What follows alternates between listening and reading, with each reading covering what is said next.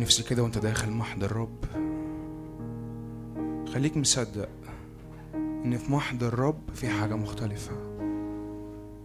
بقالي وقت كده الرب عمال يكلمني في حتة إن مفيش مرة هدخل محضر الرب وهخرج زي ما دخلت. هقول تاني مفيش مرة هدخل محضر الرب وهخرج زي ما دخلت. لو أنا جاي تعبان لو أنا جاي مرهق لو أنا جاي متحارب ومتشوش ومش مش واقف مركز لو أنا حاسس أنا مسحول في حتة لكن إيماني كده إن في محضر الرب في صوت بيعلن إنك غالب في صوت بيقول إنك ابن. ويقول الكتاب كده إن الابن يبقى إلى الأبد.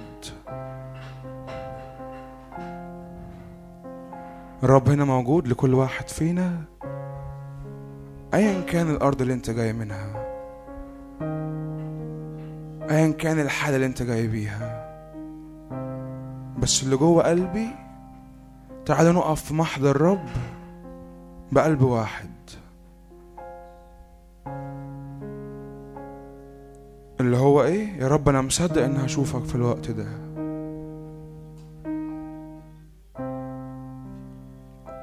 عايز يشجعنا كلنا كده؟ ما تستناش حاجة؟ تلفت انتباهك ولا تستنى حاجة؟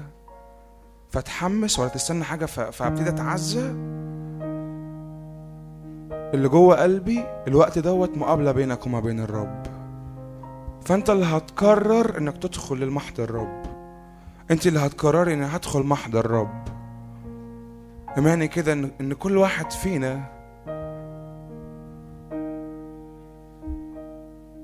هو عنده السلطان إنه يكون بيجيب السماء على الأرض في اسم الرب يسوع. فأنفض كده كل حاجة أنت جاي بيها الوقت ده. انفض كل تعب انفض كل إرهاق انفض كل كل حاجة انت محصور في التفكير فيها. واعلن كده بإيمان يا روح الله أنا هشوفك. يا روح الله من يفصلني عنك؟ عندي إيمان كده الأتيتيود بتاعه وأنا دا. لما أدخل محضر الرب أو أنا داخل محضر الرب قد إيه هو ليه تأثير؟ أنا داخل بقلب مولع. إن أتقابل مع الملك وأتقابل مع يسوع. ولا أنا متعود أجي أسمع وأتقابل مع صحابي وأمشي. وقفتك في محضر الرب. هي اللي بتحدد أنا عاوز إيه. أنا قلبي جعان وعطشان لحد فين. فاكسر كده كل كذبة اترمت عليك واكسري كده كل كذبة اترمت عليكي. إن في مسافة بينك وما بين الرب أو في مسافة بينك وما بين الرب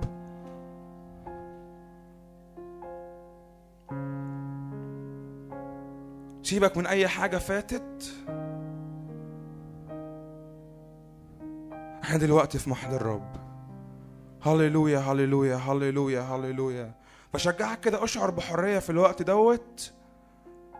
عايز تقف عايز تقعد. في محضر الرب نعم حرية. نفسي كده كل واحد كده يقول أنا حر في محضر الرب. أنا حر في محضر الرب. أنا حر في محضر الرب. أنا حر في محضر الرب. أنا حر على حساب دمك. إيماني كده إن الكلمة اللي بتقولها هي قد إيه ليها تأثير ليها سلطان. حتى لو أنت مش حاسس بالحرية لكن مجرد ما تعلن الحرية إيمان الرب يطلق حرية في اسم الرب يسوع. هللويا هللويا هللويا هللويا هللويا هللويا هللويا. يا روح الله القدوس نعم تعالى. يا روح الله القدوس تعالى عايزين نشوفك الآن. يا روح الله شهوة قلوبنا إن وحدك تزيد في هذا المكان. يا روح الله القدوس نعم أنت تأتي بروحك أنت تأتي بسلطانك أنت تأتي بنارك. يا رب نعم بنرحب بيك في بداية الوقت. من يفصلنا عنك؟ من يفصلنا عنك؟ من يفصلنا عنك؟ أشجعك كده ابتدي تصلي ابتدي تتكلم مع الرب. قول له يا روح الله أنا قلبي جعان وعطشان ليك قلبي جعان وعطشان ليك. جوع وعطش جوع وعطش في محضر الرب. جوعي وعطشي في محضر الرب. قد إيه الرب صالح الرب أمين. إنه يكون بيسدد كل جوع كل عطش في قلبك. هو الرب هو الرب هو الرب. هو رب صالح. الرب أمين نعم. الرب يعرف ما في قلبي الرب يعرف ما في قلبي. قل له كده تعالى اختبرني تعالى اعرفني. تعالى تعالى افحص قلبي في محضرك. يا روح الله القدوس نعم جايين نصلي كده. إن السماوات مفتوحة على هذا الاجتماع. وكل ما في السماء يكون الآن في وسطنا من تسبيح من عبادة من حرية من فرح من سلام.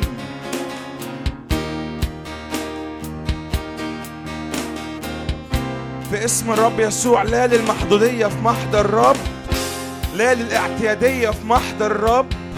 لو أنت متعود إنك تشوف الرب بطريقة معينة فالنهاردة الرب جاي يعلن نفسه بطريقة مختلفة. بطريقة مليانة بالحرية بطريقة مليانة.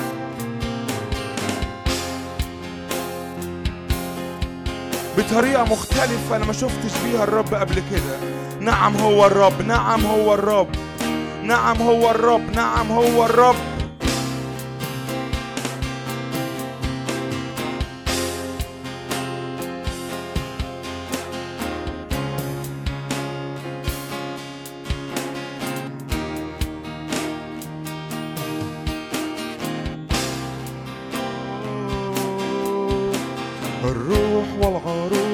يقولان تعال ونحن الآن نصرخ تعال. آمين تعال. يا يسوع الروح والعروس يقولان تعال. الروح والعروس يقولان تعال. ونحن الآن نصرخ تعال. آمين. تعال على كل حتة فيا تعال بحضورك تعال الروح والعروس يقولان تعال. الروح والعروس يقولان تعال ونحن الآن نصرخ تعال آمين تعال. يا يسوع قل له تعال يا يسوع. تعال يا يسوع تعال يا يسوع. تعالى يا يسوع. امين تعالى يا يسوع. تعالى يا يسوع. تعالى يا يسوع. تعالى يا يسوع. امين تع- اشجعك كله تعالى يا يسوع. تعالى على حياتي. تعالى على كل حتة فيا. هي جعانة وعطشانة للمقابلة معاك. هللويا هللويا.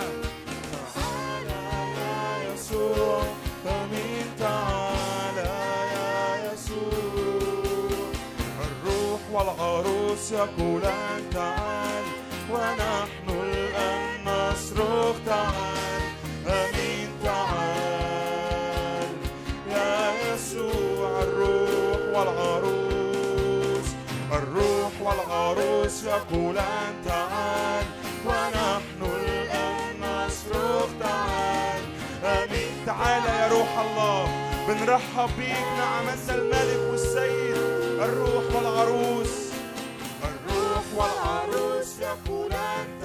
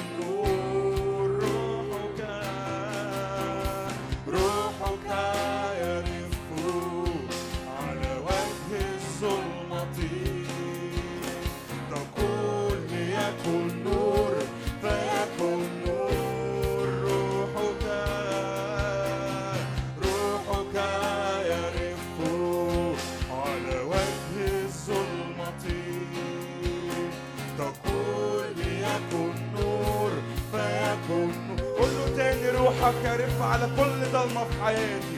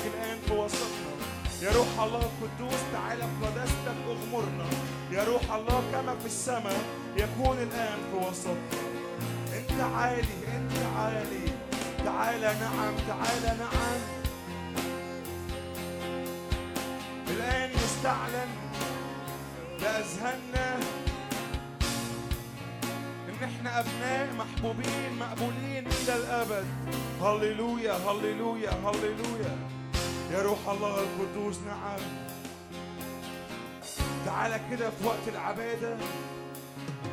إحنا وقت فيه بنتنقل من الأرض للسماء في اسم يسوع في اسم الرب يسوع. مكتوب كده المتوكل على الرب مثل جبل صهيون الذي يسكن إلى الأبد في اسم الرب يسوع. إلى الدهر هو يسكن إلى الدهر هو يسكن. قول له يا روح الله أنا جاي أتكل عليك.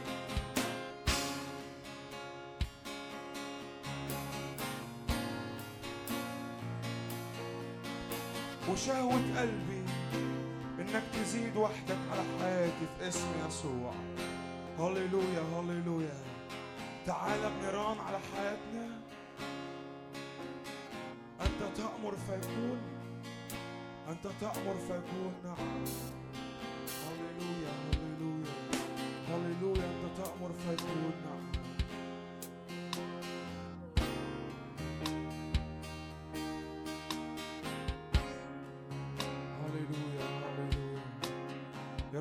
بنصدق انك محترم. في حياة في محترم في إعلان لحياتي جديد.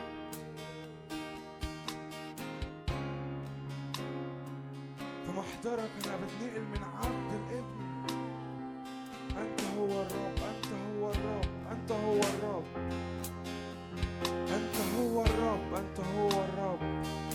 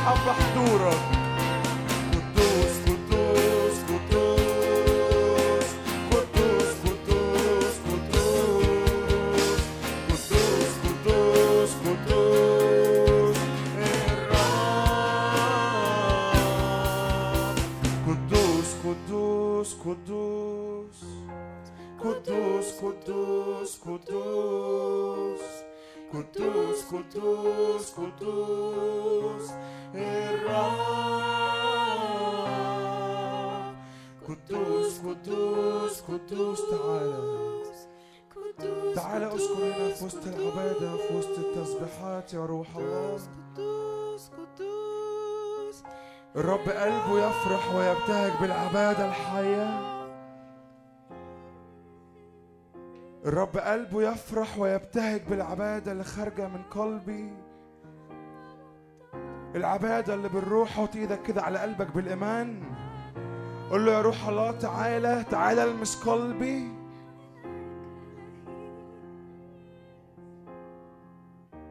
فيعبدك بالروح وبالحق. زي ما كنا بنصلي كده في محضر رب في محضر رب حرية. الحتة اللي مالية قلبي. إن لا محدودية في محضر الرب. إن لا انكسار في محضر الرب. خد وقت كده قدام الرب كده. قول له يا روح الله أنا مش عايز أسمع عنك بكلمات. لكن الآن أختبر الحق. الآن أختبر الحق. الآن أختبر في محضرك يعني إيه لا محدودية. الآن اختبر في محضرك يعني أنا ابني مش عبد.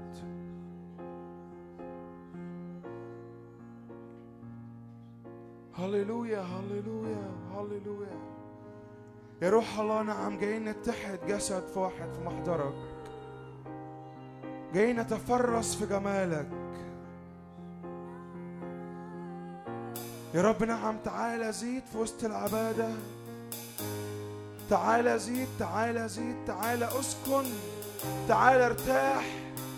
يا رب نعم بنرحب بحضورك.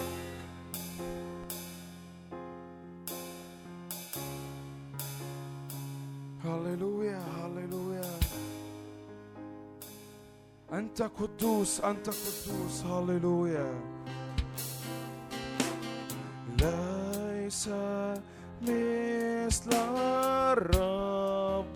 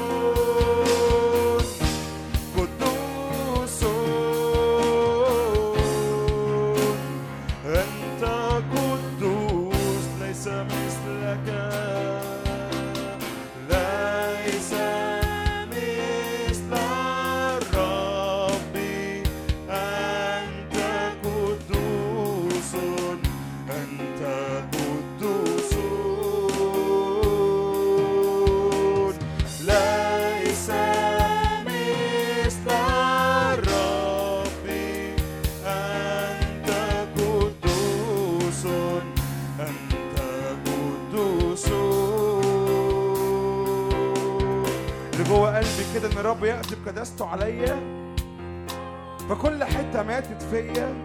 فكل حتة أنا فقدت فيها الأمل وكل حتة أنا اتصالحت بيها مع نفسي إن هو ده الطبيعي بتاعي إن هو دوت الشكل بتاعي. في اسم الرب يسوع في محضر الرب حياة. في باسم يسوع في محضر الرب حياة. هللويا هللويا هللويا هللويا.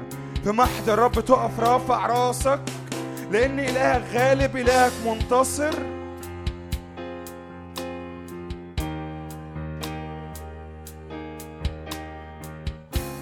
اللي جوه روحي وجوه قلبي.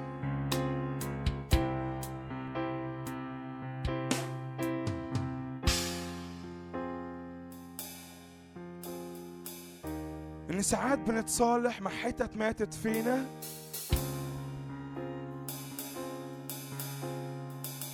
واللي بقيت أقوله لنفسي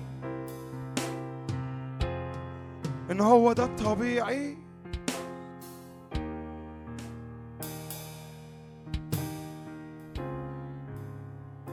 لكن اللي مالي قلبي ومالي روحي إن الرب دلوقتي بيؤمر بالحياة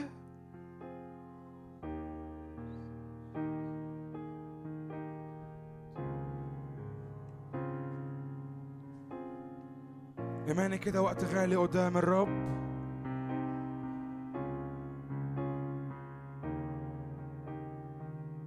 يا روح الله القدوس تعالى احيا فينا. تعالى احيا في أفكارنا تعالى احيا في مشاعرنا تعالى احيا في أجسادنا. يا رب نعم في محضرك حياة. أنت قمت من الأموات.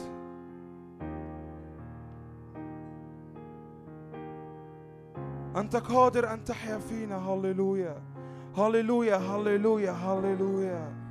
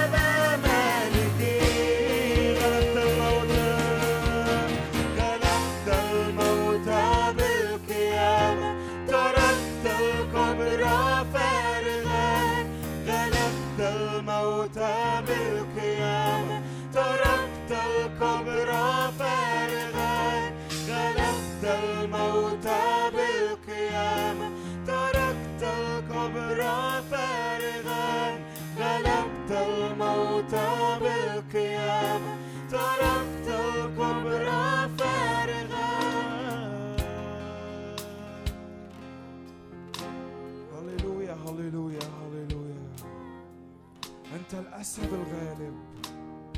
أنت الأسد الغالب. نعم. هللويا هللويا هللويا.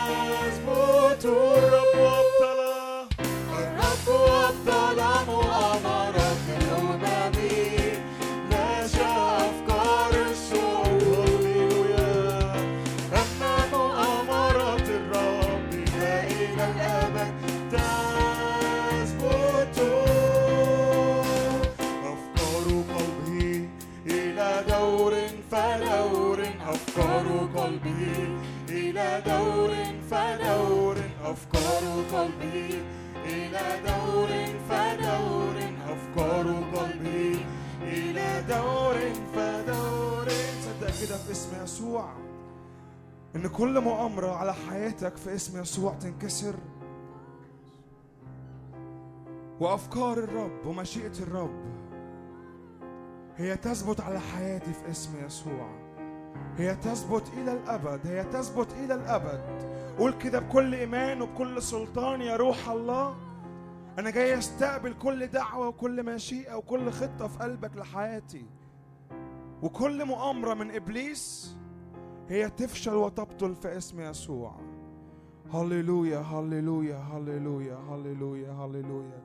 إيماني كده إن يسوع دفع الثمن يسوع دفع الثمن نعم. نعم هو دفع الثمن هللويا هللويا.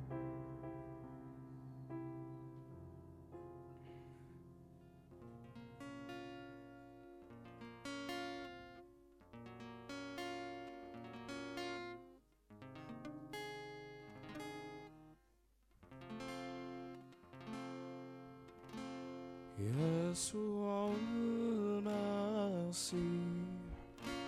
بموته فتح لنا الطريق من الأرض إلى السماء فقد صار برنا به ندخل إلى الأقداس يسوع المسيح.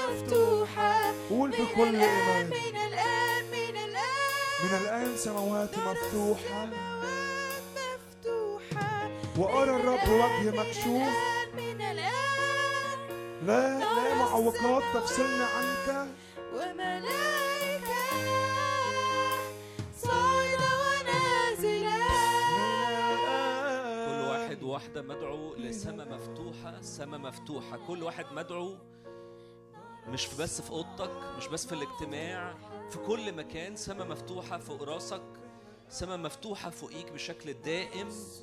أنت مدعو أنت مدعو لصلة حية ما بينك وما بين السماء كأنه كل واحد هنا جاي له دعوة انفيتيشن خاصة مكتوب عليها اسمه بالكامل. لسماء مفتوحة. لسماء مفتوحة لتجارة سماوية بملايكة صاعدة ونازلة فوق كل واحد هنا. أنا مش بقول لك كلام عام لكن دي حاجة ربنا بيقول لي أقولها لكم بشكل واضح لواحد ووا- وواحدة هنا. إنه ينفع تشوف بعينين مفتوحة حقيقية مش تتخيل مش تعصر قلبك وعقلك عشان تعرف تشوف. صدقني هي دي الحقيقة اللي الرب عاوز يقولها لك دلوقتي إنك مدعو إنك تشوف العرش إنك مدعو إنك تشوف أمور جديدة مختلفة سماوات مفتوحة. لو حاسس بتشتيت نفض التشتيت. لو مش عارف إزاي تنفضه قول له أنا بنفضك يا تشتيت. أنا برفض التشتيت. التشتيت ده ده ده حاجة جوانا أو روح. فأنا برفضك أنا برفض التشتيت أنا برفض التشتيت. كل تشتيت كل أرواح تخرج خارجا في اسم الرب يسوع المسيح. أنا بسأل كل حد دلوقتي حاول تساعد نفسك من خلال تغمض عينك وتفتح عينيك الروحية إنك تشوف العرش في دعوة حقيقية من السماء دلوقتي لكل حد هنا إن إحنا نطلع للسماء نكون موجودين في السماء بحقيقي. وتلاقي تسمع صوت ملايكة تسمع أصوات غريبة أول مرة تسمعها تسمع أصوات جميلة مميزة. تحس بحرية ما حسيتهاش قبل كده. تحس إنه نفسك داخل خارج بشكل مختلف ومميز. دي الدعوة اللي ليك إن إحنا واقفين قدام ملك الملوك ورب الأرباب. الشيوخ ال 24 ألقوا تيجانهم وسجدوا. إحنا واقفين. إحنا لينا الحق. إحنا موجودين. افتح عينيك الروحية شجع نفسك. أنا شايف إنه في ناس ابتدت اوريدي تشوف حاجات مختلفة.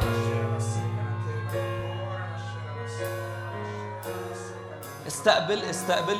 لو بتتكلم بالروح لو بتتكلم بألسنة لو بتصلي بالروح صلي. وصلي بالجسد لأنه لأنه في وجود محضر الرب فيه قوة. كل كلمة بتطلعها من بقك فيها قوة فيها إعلان. استقبل من الرب مع التسبيح والعبادة دلوقتي لأن إحنا قدام عرش الملك ملك ملوك كل الأرض.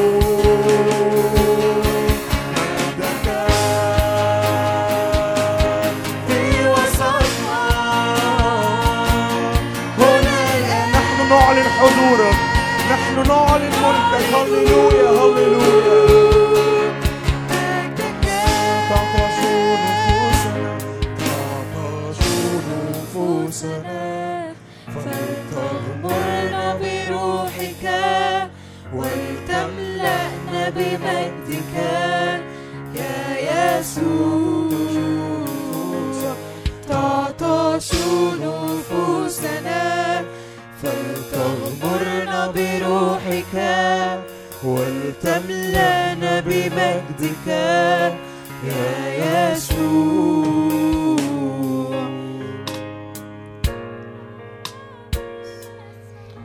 محضر الرب هناك حرية هناك حياة. يا رب عطشنا ليك أكتر يا رب عشان تكون أنت المحور أنت المركز. أنت المحور أنت المركز. تعالى بيننا يا رب. املانا بيك املانا بحضورك يا رب. خلينا نعطش نعطش يا رب. جوعنا لحبك يا رب أكتر.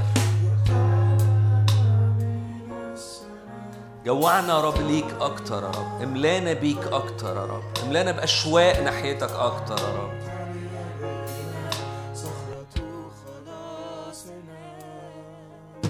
والآن أنت بيننا.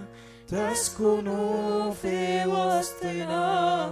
نرتوي بحضورك ومياه روحك.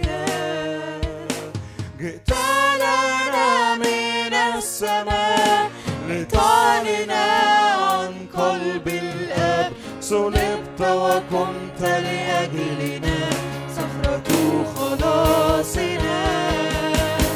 والآن أنت بيننا تسكن في وسطنا. نرتوي بحضورك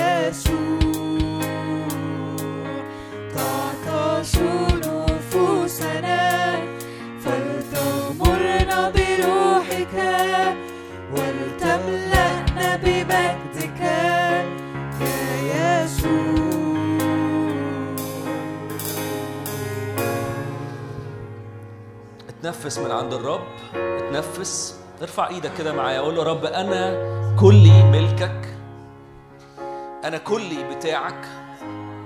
ارفع إيدك ذبيحة للرب ارفع إيدك ذبيحة للرب. قول له يا رب أنا كلي بتاعك. تعالى أملك على الكل ما تسيبش حتة. لو تحب سمي الأسامي اللي جواك باسمها. املك على مشاعري املك على دخلي على فلوسي املك على قراراتي. كأنه الرب عاوزك. كأنه في حالة عامة دلوقتي من موضوع القرارات اللي مش عارف تاخدها والقرارات. جوايا كده إنه في حاجة ليها علاقة بالقرارات كتيرة عند ناس كتير قوي هنا. قول له رب املك على قراراتي مش عارف اخدها مش عارف اعملها بنفسي. مش عارف اختار إيه ولا إيه مش عارف اخد القرار ده واحسمه أنا عارف انه مصلحتي هنا مش هنا بس مش عارف اقولها. أنا مش عارف اوقف التعدي ده عليا. قول للرب أنا بحط الكل عندك. أنا مش عارف اتحرك أنا بحط الكل عندك. كل زي شايف سلاسل على رجلين كذا حد موجودة هنا. صلي لرجليك صلي لرجليك حرية في رجليك. حرية في الانطلاق. حرية في العبادة. حرية. حرية من قيود. حرية من مشاكل. حرية من علاقات في اسم يسوع المسيح. شايف كمان الرب عاوز يدي عطايا لناس بذلت كتير. بذلت مجهود من طاعة وأمانة. وجاي الرب النهاردة يقول لك أنا مقدر جاي الرب يقول لك أنا مقدر اللي أنت عملتيه. أنا مقدر وقفتك مع أهلك بالطريقة الفلانية. أنا مقدر التضحية الفلانية. صدقني الكلام مش صدفة. صدقيني الكلام مش صدفة. الرب مميز الرب مميز كويس قوي. ولولا الجمع كان قالك باسمك. صدقيني لولا الجمع كان قالك باسمك. أنا مقدر أنا مميز أنا أنا شايف أنا عارف تعبك. أنا عارف مجهودك كويس قوي مع بنتك. أنا مقدر أنا مقدر. في نهاية الوقت أرجوك حط إيدك على قلبك وقول له رب تعالى كلمني النهاردة بشكل مباشر شخصي جدا جدا جدا النهارده. يا رب أنا بصلي أنا كمان.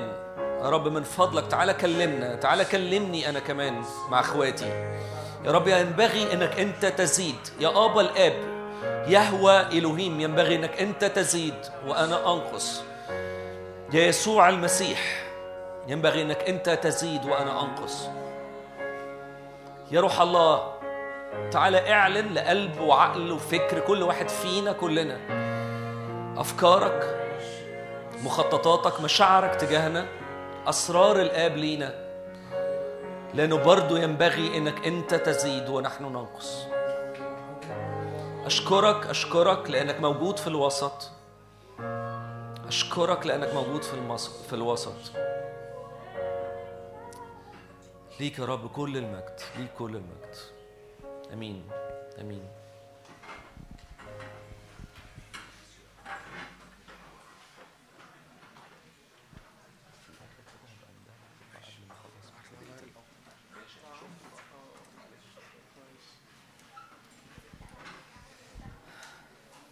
إيه الاخبار؟ ازيكم؟ حد عيد ميلاده الشهر ده؟ انت عيد ميلادك الشهر ده اسمك إيه؟ مينا؟ انت عارف ان اللي قدامك عيد ميلادها الشهر ده؟ إيه؟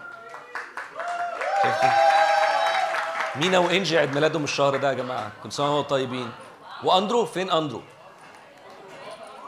وأندرو كمان؟ كل سنه طيب يا أندرو. أندرو هرب. كل سنة وأنتم طيبين. شهر جميل شهر ثلاثة شهر مارس. بحسب إيماننا الشهر اللي جاي فيه عبور وفي حصاد. أمين حد مصدق؟ حد مصدق؟ هو بيصفر؟ هقربه شوية. ماشي. حاضر. عاملين إيه؟ عاوز أكلمكم على موضوع أنا متأكد إنه ناس كتيرة قوي سمعت عنه. اسمه الهوية. الهوية. سمعتوا عن الهوية قبل كده؟ حد اتكلم عن الهوية قدامكم قبل كده؟ أنا جوايا الرب بيكلمني بمنظور مختلف شوية عن الهوية للي سمع عن الهوية وللي ما سمعش. فطولوا بالكم وخلينا نسمع كده حتة حتة الحاجات اللي ربنا مكلمنا إن إحنا نقولها لكم النهارده عن موضوع الهوية. آمين. أول حاجة بتسمعها أول حاجة بتيجي في دماغك لما بتسمع كلمة هوية. بيجي في دماغك إيه؟ لما بتسمع إنه هويتك أو بالذات في الحتة اللي ليها علاقة بالوعظ هويتك مين؟ أنت مين؟ هويتك إيه؟ أول حاجة بتيجي في دماغك إيه؟ حد يقدر يقول أي حاجة؟ أي إجابة؟ أنا عارف أنا عارف أنا جاي أتعب معاكم النهارده وتعبكم معايا إن أنا هقعد أسألكم كده. أنا هرد عنكم. كل الأماكن اللي كل ال- كل الحاجات اللي بتيجي في دماغنا عن الهوية لو كانت حاجات مش روحية فأنا إنسان أنا ابن أنا آه ليا سلطان معين ليا إيمان معين ليه علاقة بهويتي وعلاقتي بالله. لكن أنا جاي أشكل لك شوية مفهوم الهوية إنه الهوية مش بس كده. الهوية مش بس إنك أنت إنسان أو إنك أنت ابن لله. الهوية هي حاجة كاملة ليها علاقة بيك كشخص وكينونتك كإنسان وكينونة روحك جوه جسدك وكينونة مواصفات شخصيتك جوه كلمة هوية. الهوية مو- كلمة شمولية أكتر. الكلمة نفسها أصلا حتى بال English هي identity واللي أقرب ليها ID عارفين ال ID حد عارف ال ID والهوية أصلا ضمير جاي من كلمة هو. و و و وكل الدول العربية بتستخدم كلمة هوية على البطاقة. عارفين البطاقة؟ الرقم القومي بيستخدموا كلمة هوية على الرقم القومي الرقم القومي مش مش كارت عادي. رقم قومي مهم جدا. وفي بلاد مش بتطلعه كذا مرة. مش من حقك. زي هنا مثلا اتكسرت هعمل بدل فاقد مثلا أمريكا مثلا. ليك عدد مرات تطلع فيها social security number في حياتك. من كتر ما هي حاجة قيمة جدا عند ال- ال- ال- الدولة دي مش مفروض تطلع كتير. أنت مفروض تكون مسؤول عن الهوية دي وتحافظ عليها كويس قوي. وفي دول تانية الهوية دي آه، آه، عليها كل حاجة في حياتك. مش مجرد الرقم اللي اسمه الرقم القومي بس عليها كل حاجة في حياتك. يدخلوا كده يعملوا سكان يطلع كل حاجة. فاتح بنوك إيه آه، كل حاجة ليها علاقة. عندك شركات ما عندكش عندك عربية كل حاجة في حياتك جوه الكارت اللي اسمه الهوية اللي اسمه الاي دي اللي اسمه عندنا في مصر الرقم القومي. تمام؟ طبعا مش بكلمكم على أوراق حكومية أنا بكلمكم على فكرة الهوية. تمام؟ فالفكرة بقى الرئيسية من ورا كلمة هوية. ممكن آه، أطلب منكم طلب. حد هنا آه، أقل من سن 16 سنة؟ اتنين بس. طيب اللي أكتر من سن 16 سنة أكيد معاكم بطايق. يعني كل واحد مثلا إيه يطلع محفظته ويطلع منها البطاقة واللي أقل من 16 سنة يبص في محفظه في قصدي بلاش في محفظة ما تبصوش في محفظة اللي جنبك بص على بطاقة اللي جنبك. ممكن نعمل كده؟ ممكن نجرب. عاوز يعني عاوزكم تطلعوا معايا البطاقة. أنا جاهز بيها. طلع البطاقة. ما طلعهاش. أنت لأ. بص بقى في محفظة أو في بولا بتوري صورتك لمين؟ إحنا. إحنا إحنا عندنا إيه؟ آه الاشكال ضل ما, ما تبصش قوي عشان هتزعل من الصورة. يعني إحنا عاوزين نستفيد من الموضوع مش نتضايق. ماشي؟ معايا؟ معايا؟ ممكن ممكن نسكت يا جماعة. أنا عارف الموضوع ضحكوا قوي. وفي مينا مسخسخ هنا أهو. الصورة كانت صعبة قوي يا مينا صح؟ أنا مش هوريكم طبعا صورتي في البطاقة. هجيبها بالظهر كده. طيب أول حاجة بتقراها في ال في ال في الرقم القومي إيه؟ أول حاجة من فوق. جمهورية مصر العربية. صح؟ صح؟ فأول حاجة بتشوفها أول حاجة بتشوفها في ال في ال في, ال في الهوية بتاعتك أنت تابع لإيه؟ الكارت ده مش بس تبعية لجمهورية مصر العربية لكن كمان في جنسيتك. فأنت هويتك أنت محتاج تعرف انه جزء من هويتك الرئيسية هو جنسيتك السماوية. معايا؟ فجنسيتك السماوية دي أول حاجة بتعرفها عن الهوية. مش إنه آه، آه، أنا ابن بس ففي حاجة اسمها جنسية سماوية والجنسيه السماويه دي ليها على فكرة ليها مميزات وليها عيوب. ليها مميزات إنه أنا تابع للدولة دي أو للملكوت ده لكن ليها كمان مسؤوليات. إحنا بنشوفها من وجهة نظرنا على إنها حاجة متعبة. لكن هي في مسؤولية ورا ده. أنا لما بيبقى معايا أنا مسجل برقم قومي معين عليا ضرائب لازم أدفعها. من أول لما اتم 21 سنة من أول لما بشتغل أنا عليا ضرائب أنا عليا حاجات محددة لصالح القانون. لو واحد تحت السن واتمسك بجريمة هيخش الأحداث ولو واحد فوق السن هيخش السجن. فأنا عليا مسؤولية تجاه جمهورية مصر العربية أنا عليا مسؤولية تجاه الجنسية السماوية اللي أنا باخدها في هويتي. تمام؟ تاني حاجة بتشوفها إيه؟ تاني حاجة تاني حاجة بتشوفها إيه؟ الاسم. صح؟ أنتوا واخدين بالكم إنه الاسم مفصول اتنين؟ اسمي والسطر اللي بعده اسم الأب صح كده؟ فأنا تاني حاجة بشوفها اسمي. هو أنا اسمي اللي في البطاقة هو بس اسمي ال- اللي قدام السماء حد عارف حاجة عن الموضوع ده؟ حد عارف حاجة عن الاسم؟ أنتوا عارفين يا جماعة إنه ال- ال- الاسم حاجة مهمة جدا في السماء أنتوا عارفين إنه اسم يسوع المسيح هو اللي قال لي أعمل المايك كده؟ أقربه أكتر؟ على مسؤوليتك. أنا هتفتف في المايك. طيب. ف ف في التسجيل بقى أنا قلتها. فاسمي ليه قيمة مهمة جدا في الملكوت. اسمي مش حاجة عادية. اسمي أنا يعني في ناس يعني وقصة حكيتها كذا مرة وبيتهيألي أنتوا عارفينها إنه في ناس أس- أساميها اتغيرت. بطرس. ما كانش اسمه بطرس. هو كان اسمه سمعان. بطرس كان اسمه سمعان.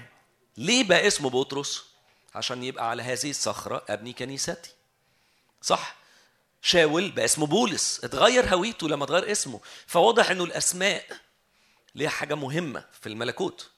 لما لما وقت بابل لما قالوا إحنا هنعمل برج لكي يكون لنا اسم الموضوع في الحتة الروحية على فكرة قصة يعني يعني دي دي ممكن وعظتين ثلاثة لوحدهم.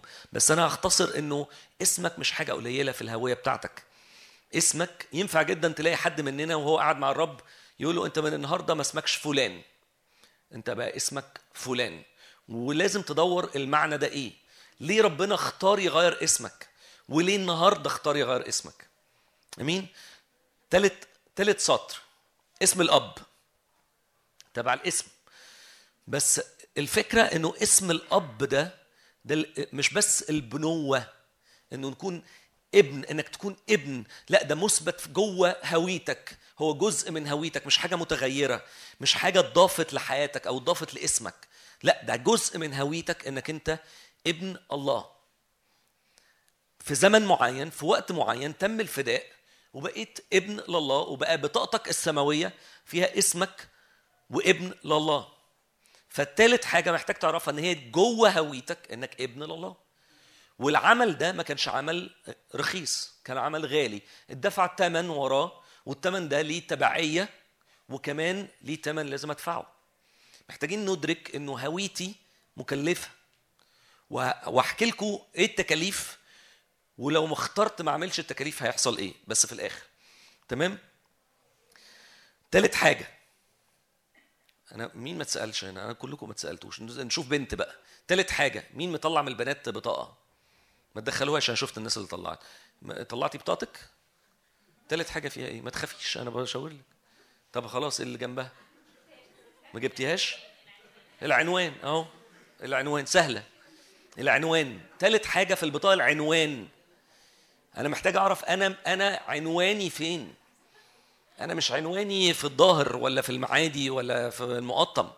أنا هويتي السماوية عنواني هو السماء. ملكوت الله الساكن فيكم هو ملكوت على الأرض. وليه عنوان أرضي. وفي عنوان سماوي إن أنا ملكوت السماء معروفة مكانها فين؟ وحيث كرسي الله. وأنا عنواني الرئيسي اللي جوه هويتي هو في السماء. صح؟ رابع حاجة الصورة. اللي أنتوا قعدتوا تضحكوا عليها في الأول. ما هو أول حاجة أنت بتبص عليها عشان أنت بتحب الصور. أنا بحب الكلام. شفت؟ في واحد بيقول بيحب الضحك عشان برضو التسجيل. أنا صدقني بحب الضحك بس وقت الجد جد. يعني إحنا دلوقتي في كلام جد فهنتكلم جد. ف تالت حاجة رابع حاجة الصورة. الصورة جزء من هويتي. اننا مشابهين صورة ابنه. إحنا شبه يسوع المسيح. يسوع المسيح حاجة غالية جدا. هو ابن الله الحي. أنا مشابه لصورة ابنه. أنا شبهه. أنا شكله. شكله مش شكله الملامح اللي بتترسم و و و واللي يربي دقنه عشان يبقى شبه يسوع. هو مك... يعني مش مش دي الفكرة. مش دي الفكرة. أنا مش شكله في اللحم والدم. أنا شكله أنا مشابه صورته. أنا بحسب قلبه. كان دايما بيقول أنا أنا جئت لأصنع مشيئة أبي. أنا شبهه هنا إنه أصنع مشيئة الذي أرسلنا. أمين؟ ومش بس كده أنا محتاج أفهم إنه أنا من البداية شبهه. أنا مش بقيت شبهه بعد الفداء أنا بقيت ابن لله بعد الفداء لكن أنا أصلا من البداية شبهه. هو مش مش الله لما جه خلق الإنسان أول حاجة قال إيه؟ أصنع الإنسان على صورتنا كشبهنا. فإحنا من الأول أصلا شبهه. إحنا مش مش حاجة جديدة علينا مش إضافة. فأنا هويتي أصلا من الأول لازم تكون شبهه. ما خدتهاش جديدة. البنوة هي اللي أخدتها جديدة. أمين؟ رابع حاجة في الوش. خامس حاجة في الوش. الرقم. الرقم القومي. هقولها لكم معلومة ملهاش دعوة بالوعظة بس هي مفيدة. إنه الرقم القومي اولا هو رقم فريد. يعني إيه فريد؟ يعني ما فيش رقم زي التاني. وبتاخده مع الولادة مش لما تطلع بطاقة. انت بتاخده أول لما تتولد لو أي حد عنده حد يعرفه آه، عيل صغير سنتين ثلاثة عنده آه، شهادة ميلاد هتلاقي مكتوب فوق الرقم القومي. فانت الرقم ده يونيك فريد بتاعك انت بس و و وبتاخده من أول لما تتولد. بس مش بس كده. كل رقم في الرقم القومي بيدل على حاجة. في الرقم اللي هو أول رقم خالص ده بيدل أنت مولود مثلا في القرن الكذا اللي هو من 1900 ل 2000 ولا في القرن الثالث ولا في القرن وهكذا. تاني مجموعة أرقام بت بتدل على تاريخ الميلاد كامل. الرقمين اللي بعد تاريخ الميلاد بيدلوا على المحافظة.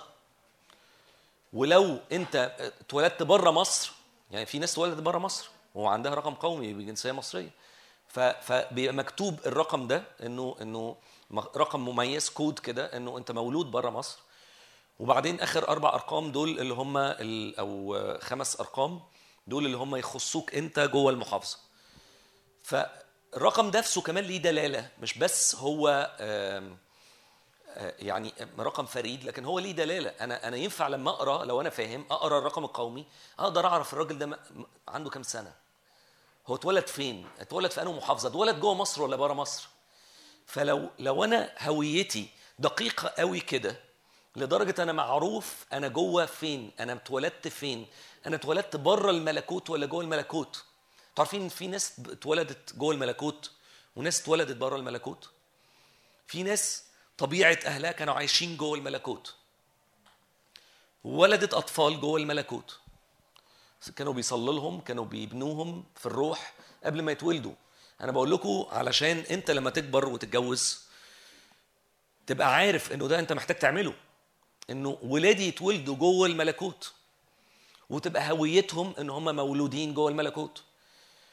واللي اتولد بره الملكوت برضه ليه هوية. حتى اللي مولود بره الملكوت هو ليه هوية. والهوية دي مكتوبة إنه أنت اتولدت آه بره الملكوت لكن مهتمين بيك. ليك هوية. على الشمال في حاجة زي البصمة كده عشان تأكد بصمة وتحتها كود تأكد إنه الهوية دي أصلية. ده معناه إنه في هويات مزيفة. صح؟ في ناس بتضرب بطايق. وزيها زي الحقيقة بالظبط. بنشوفها في الحقيقة وبنشوفها في الأفلام. تيجي تتفرج على فيلم أو مسلسل تلاقي واحد بيطلع بطاقة وتلاقي الصورة بتاعت الممثل والاسم بتاع الممثل دي هوية مضروبة دي مش حقيقية. دي تمثيلية. فحتى الهوية السماوية ينفع تتضرب. ينفع يكون في حد مزيف. وهقول لكم إزاي نعرفه. إزاي نعرف ال- الهوية المضروبة من الحقيقية. ال ال ال ال لما لما تخش حاجة فيها محكمة فيها آه اسم أو حاجة زي كده بيعرفوا يكشفوا على البطاقة ويعرفوا هي هوية مضروبة ولا أصلية. آخر رقم على اليمين في الرقم القومي والبصمة اللي تحت الصورة دي وال وال والكود ال- ال- اللي تحتيها. ده بيدل إذا كان الكارت ده هوية مضروبة ولا هوية حقيقية. بس أنا كواحد مواطن عادي إزاي هعرف الراجل ده مزيف ولا حقيقي؟ هيكون في أخطاء في الهوية هنكتشفها مع بعض. أخطاء في الهوية تقول إن الراجل ده تبع مملكة النور ولا تبع مملكة الظلمة. في ناس آه، في دول كتير مش متأكد مصر منهم ولا لأ بس في دول كتير بينفع لو انت عندك إقامة ايا كانت إقامة دائمة أو إقامة مدتها طويلة بينفع اطلع آه، آه، الكارت ده الهوية دي. بس هو مش مش يعني هو مش مواطن يعني لو إحنا افترضنا المثال ده على مصر فهو مش مواطن مصري. معاه الهوية لكن هو مش مصري. فهو مميز معروف تيجي تمسك هويته كده تمسك البطاقة الرقم القومي آه لأ ده أنت مش مننا. هي البطاقة البطاقة رسمي البطاقة مش مضروبة بس هو مش مصري ومش مولود في مصر. فاهمين قصدي؟ ففي الآخر إنه أعرف الشخص ده هويته حقيقية ولا مزيفة والهوية الحقيقية دي تبعي ولا ضدي تنفع تتعمل. أقدر أعرف الهوية دي مزيفة ولا لأ وأقدر أعرف إنه الهوية الحقيقية الأصلية تبع مملكة النور ولا تبع مملكة الظلمة. فاهمين قصدي؟ فأنا محتاج أكون مصحصح وفاهم ودريان بالهوية ودريان الأحداث اللي بتحصل حواليا إيه عشان ما يضحكش عليا. دايما بقول كده إنه لو كان زمان من فترة طويلة قوي في حاجة اسمها خير وشر وحاجة في في حاجة اسمها نور وظ- وضلمة. فأنا بأكد لكم انه لو ده اللي أنا هقوله دلوقتي ده ما كانش ما كانش ظاهر قبل كده بس كان موجود. بأكد لكم إنه دلوقتي ما بقاش فيه بس نور وضلمة. بقى في كمان حتة نقدر نسميها إنها في النص إنه في بقى نور مزيف. هو نور هو شكله نور. هي شكلها هوية شكلها بطاقة لكن هي مزيفة. هي مش حقيقية. فاهمين قصدي؟ فينفع جدا والكتاب على فكرة بيقول كده لهم صورة التقوى. قبور مبيضة من بره لكن من جوه مليانة إيه؟ موت ونجاسه ف أنا محتاج أكون فاهم إنه مهما كانت الهوية شكلها حلو وشكلها مظبوط فأنا لازم أكون فاهم إنه في حاجة اسمها آه مشابهين صورة ابن شبهه. آه ده في كود سماوي. أروح أقعد مع ناس كتيرة ألاقي نفسي مرتاح. بس في حد تاني ما عملش حاجة تخليني مش مرتاح. ما شتمش. ما أسلوبه جميل كلامه ناعم بس مش مرتاح. الكود بتاعه مش زي الكود بتاعي فمش مرتاح مش مرتاح في قعدته. فاهمين قصدي؟ إحنا لازم نكون مصحصحين انه هويتي لو أنا فاهمها وعارفها كويس هقدر أعرف هوية الناس اللي حواليا ومش دوري ان أحكم عليهم لكن دوري اكون حريص لأنه اللي خارج منهم هيأثر على هويتي. امين ظهر البطاقة. في في الأول برضو الرقم القومي والتاريخ بتاع آه، آه، آه، الإصدار تاريخ الإصدار. تاريخ الإصدار بتاع هويتي من قبل ما اتولد. مش زي البطاقة بتاعت الرقم القومي. تاريخ الإصدار بتاع هويتي هو تاريخ منذ بدء الخليقة. ولما اتشوهت أخذت تاريخ التشوه. وبعدين لما الرب يسوع افتداها على الصليب أخذت تاريخ جديد. التاريخ الجديد ده محفور على ظهر البطاقة بتاعتي ظهر الهوية بتاعتي. إن أنا أكون فاهم كويس قوي إنه التاريخ بتاعي مهم جدا وقدام عينيا على طول. ومدة السريان هي سارية لحد إمتى؟ دم يسوع المسيح زي ما هو أزلي أبدي دم يسوع المسيح اللي فداني هو برضه أزلي أبدي. وعلى فكرة هو جزء من هويتي. جزء من هويتي إن أنا أعرف إن أنا مفدي إن دم يسوع المسيح غسلني طهرني وفداني على الصليب. غير شكلي. وهنتكلم دلوقتي غير فين شكلي. غير في إيه بالظبط. مش كلام عام. ما ينفعش حياتي كلها تبقى عامة. إحنا دلوقتي إحنا أنا بنتي صغيرة عندها سنتين بتركز في كل كلمة وفاهمة كل حاجة. فشحال أنتوا؟ أنتوا لازم ما تفوتوش حاجة. كل كلمة تبقى مدروسة ومحسوبة. مفيش حاجة هبهزرت كده ماشية لوحدها. أنتوا مش ريشة في مهب الريح. فاهمين قصدي؟ فلما أجي أقول انه انه دم يسوع طهرني ليه؟ وازاي؟ وحصل كده إزاي؟ وامتى؟ هو ازلي ابدي. تاريخ ال- ال- الصدور لو هو من 2000 وشوية سنة فتاريخ الانتهاء أبدي. لو لو لو ينفع يتكتب يبقى عارفين علامة الإنفينيتي دي؟ الثمانيه اللي نايمة على جنبها هي هي دي. infinity. هو دم يسوع فداء يسوع أبدي للأبد. مش بيتغير هو مش بينكر نفسه. فما ينفعش انكره.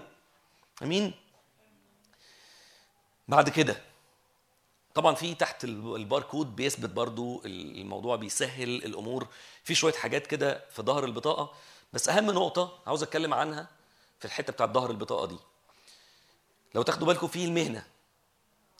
طالب في المهنة آه، حاصل على في ناس كتير قوي بتكتب حاصل على. حاصل على بكالوريوس هندسة. حاصل على كذا. لو أنا بشتغل في جهة سيادية لو أنا بشتغل آه، ضابط مثلا هينفع أكتب حاصل على؟ حاصل على كلية شرطة؟ إزاي يعني؟ لو أنا في كلية سي... لو لو أنا في جهة سيادية لو لو شركة تشرف كده أوراسكوم آه، آه، رئيس قطاع كذا في شركة أوراسكوم فاهمين قصدي؟ هفتخر إن أنا عاوز أكتب ده في هويتي هفتخر هبقى مبسوط هبقى حابب إن أنا أعمل ده صح ولا لأ؟ إمتى بكتب بقى آه، آه، آه، حاصل على؟ عاوز أزوغ. أنا لسه ما اشتغلش مثلا. دي ده جزء. لسه ما اشتغلتش. لسه ما عرفتش هويتي وعلمت وعارف كويس قوي دوري إيه. ده حقيقي. جون بيقول لسه ما اشتغلتش. ده حقيقي. أو بشتغل في مكان نص كم. مش نص نص نص كم. حاجة كده تعبانة. فأنا اتكسف بصراحة. أخش لجنة ولا أخش داخل المترو وبيقول لي على بطاقتك؟ شغال آه، في في شركة مثلا تصنيع العجل شركة بسكليتة ما- حاجات كده. مهن... كبير مهندسين شركة بسكليتة أعمل بيها إيه؟ حاجة حاجة تعبانة جدا. فأنا ما فيش فخر إن أنا أكتب ده. لكن لو أنا مالي مركزي عارف أنا مين كويس قوي عارف هويتي كويس قوي عارف أنا بتبع انه مملكة كويس قوي وعارف كويس قوي المملكة دي إيه هكتبها. وهصمم إنها تتكتب. أنتوا عارفين أنا ما أعرفش مين فيكم طلع بطاقة أكتر من مرة بالذات اللي غير آه، حاجات في البطاقة فاهم كويس قوي اللي أنا هقوله. أنا هحكيها للي فاهم وللي مش فاهم. الطبيعي إن أنا بجيب ورق البطاقة لو أنا معايا بطاقة مثلا آه، ومكتوب فيها طالب كذا. رحت اشتغلت في شركة آه، شركة كبيرة جدا وأخدت title مثلا فيها. فبروح رايح للشركة رايح لل HR بورق البطاقة بقول لهم خد اثبت لي المهنة على ورق البطاقة. تمام؟ اثبت لي المهنة اللي أنا كاتبها دي اللي هي مش حاصل على اللي هي كذا رئيس كذا مدير كذا. اثبتها لي على ورق البطاقة. ومش بتروح لوحدها تختفي من عند الراجل وتظهر جوه الشهر العقاري وألاقي فجأة البطاقة اتغيرت. أنا لازم أبذل مجهود. أنا لازم آخد ورق البطاقة وأروح أسلمه للجهة المسؤولة عن ده لازم أنا أعمل ده. طيب رحت والراجل مثلا آه، آه، هنفترض إنه مدير الشركة معيني نائب رئيس الشركة. نائب رئيس title كبير جدا وأنا يا عيني لسه متخرج. بس الراجل صاحب الشركة قال كده. أقول له لأ. فرحت ال HR كتبوا لي نائب رئيس الشركة. ورحت واخد الورق. لا أنا حاسس إن أنا ما استاهلش. إزاي؟ إزاي الكلام ده؟ إزاي أنا نائب رئيس الشركة وأنا متخرج بقالي سنتين؟ الناس تقول عليا إيه حتى؟ الناس اللي بره ال- وأنا بسلم الورق هيحسوا إن أنا عيل أهبل وجاي آه، أضحك عليهم؟ لا لا لا أنا هغيرها لحاصل على تاني. يا حبيبي صاحب الشركة صاحب الليلة دي كلها بيقول لك أنت النائب بتاعي. انت الاساس انت أنا عامل الشركة دي عشانك مثلا. وفي الآخر جاي انت برضو تغيرها. أنا عارف أنا بقول إيه أنا عارف. وفي اثباتات للشركة دي بتقول إنه الشركة دي بتقر إنك أنت شغال في البوزيشن الفلاني. روح نفذ ده روح اكتب ده على البطاقة. فاهمين قصدي؟ الرب يسوع بقى قال لنا إيه على الوظيفة دي؟ الوظيفة دي جزء من هويتي وفي تعليم كتير قوي بتقول هي أصلا هويتي. لكن أنا شايفها من منظور تاني عاوز أشرحها لكم المنظور ده إن هي جزء من هويتي. معاها بقية الحاجات كلها اللي اتكلمنا عليها. في سفر الرؤيا مكتوب إنه في سفر الرؤيا فين؟ برضو عشان نأكد. في سفر الرؤيا في أول سفر الرؤيا يعني في أول إصحاح في سفر الرؤيا بيقول إيه؟ وجعلنا ملوك وكهنة لله أبيه. تمام؟ دي الوظيفة الجديدة اللي أنت محتاج تبقى عارف هي إيه في حياتك. وجعلنا ملوك وكهنة لله أبيه. طب هي دي المكان الوحيد اللي اتكلم على الوظيفة دي؟ واضح انه إن الوظيفة دي مطلقة. الوظيفة دي يعني إيه؟ مطلقة يعني يعني متثبتة. في سفر الرؤيا اتقال التاني على لسان ال 24 شيخ. رؤيا خمسة. انه إنه أقراها لكم معلش. عشان هي حتة مهمة.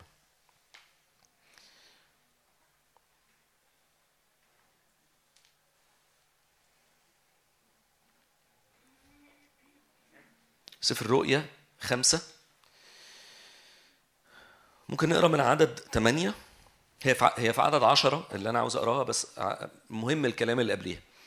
ولما أخذ السفر اللي هو يسوع خرت الأربعة الأربع حيوانات وال- والأربعة وعشرون شيخا. يع- يعني المشهد نفسه لو لو تقروا قبل كده إنه المشهد مرعب كله. يعني في بروق ورعود وحاجات رهيبة كده وفي أربعة حيوانات شكلهم أصلا يخوف من الوصف وفي 24 شيخ مليانين نهابة كده شيوخ بقى كده من بتوع سفر الرؤيا بقى. جلاليب. ودم وحاجات كتيرة كده وشعر أبيض طويل وتيجانه على رأسهم. وفجأة السفر الختم اتفتح كله سجد في الأرض. طب ليه يا جماعة؟ وأنا الوحيد اللي واقف. فهسجد أكيد يعني. فده ده اللي حصل بالظبط مع يوحنا. كله مشهد مهوب. تمام؟ فال 24 شيخ وال- والأربع حيوانات خرت أمام الخروف. ولهم كل واحد قيثارات وجمات يعني يعني هم مش مش واقفين يتفرجوا. يعني مش مش مش منظر بس لل لل لل- للدعابة. لا ده ده كان حاجة حقيقية حاصلة. كل واحد فيهم له قيثارات وجمات من ذهب مملوءة بخورا هي صلوات القديسين. صلوات القديسين هي بخور والقديسين دول إحنا باختصار. عشان برضو ما نقعدش أشرح لكم ليه إحنا القديسين. خدها دلوقتي وهتسمعها مني بعد كده أو مع من حد تاني. وهم يترنمون بترنيمة جديدة قائلين مستحق أنت أن تأخذ السفر وتفتح ختومه لأنك ذبحت واشتريتنا لله بدمك. حصل كارثة اسمها كارثة لمملكة الظلمة اسمها الصليب وتشبه في سفر الرؤيا أنه الخروف المذبوح ذبح واشترانا. دفع الثمن فينا اسمه دمه الكريم. الثمن بتاعنا دم يسوع شخصيا. ذبحت واشتريتنا لله بدمك. لمين؟ لله بدمك. من كل قبيلة ولسان دي الحتة اللي عاوزكم تقروها كويس وتفهموها وتسمعوها. من كل قبيلة ولسان وشعب وأمة. مفيش حد مميز عن التاني. كله. من كل قبيلة. مش من كل مدينة مش من كل بلد. من كل قبيلة. أصغر حاجة. لو في قبيلة فيها خمسة من كل قبيلة. تمام؟ ولو اختلفنا في الرأي يعني لو اختلفنا في موضوع ال- القبائل والحتة دي من كل قبيلة ولسان وشعب وأمة الكل كل واحد إنسان على الأرض دي اتدفع ثمنه عشان يتغير شكل هويته. تمام؟ وجعلتنا لإلهنا ملوكا وكهنة فسنملك على الأرض. فسنملك على الأرض. فسنملك على إيه؟ على الأرض. يبقى ده معناه إيه؟ يبقى اللي اتقال في سفر الرؤيا واحد واتقال في سفر الرؤيا خمسة واللي اتقال على فكرة في بطرس الأولى اتقال برضو بطرس الأولى كان بيتكلم إنه كهنوت ملوكي شعب اقتناء فواضح إنه ملوك وكهنة وكهنوت ملوكي. فالموضوع واضح إنه بيتثبت أكتر من مرة إن إحنا ملوك وكهنة لله أبينا. ومش بس كده ده كل الناس كل الناس ليهم الحق في الحاجة اللي اسمها ال ال الوظيفة اللي اسمها ملوك وكهنة اللي جوه المبدأ اللي اسمه الهوية. فاهمين قصدي؟ ففي الآخر إن أنا أبقى ملك وكاهن ده دي حاجة مجانية اتدفع اوريدي ثمنها خلاص. محتاج أعمل إيه؟ محتاج أكتسبها. محتاج أتحرك ليها وفيها. واحكي لكم شوية تفاصيل أكتر عن الموضوع دلوقتي.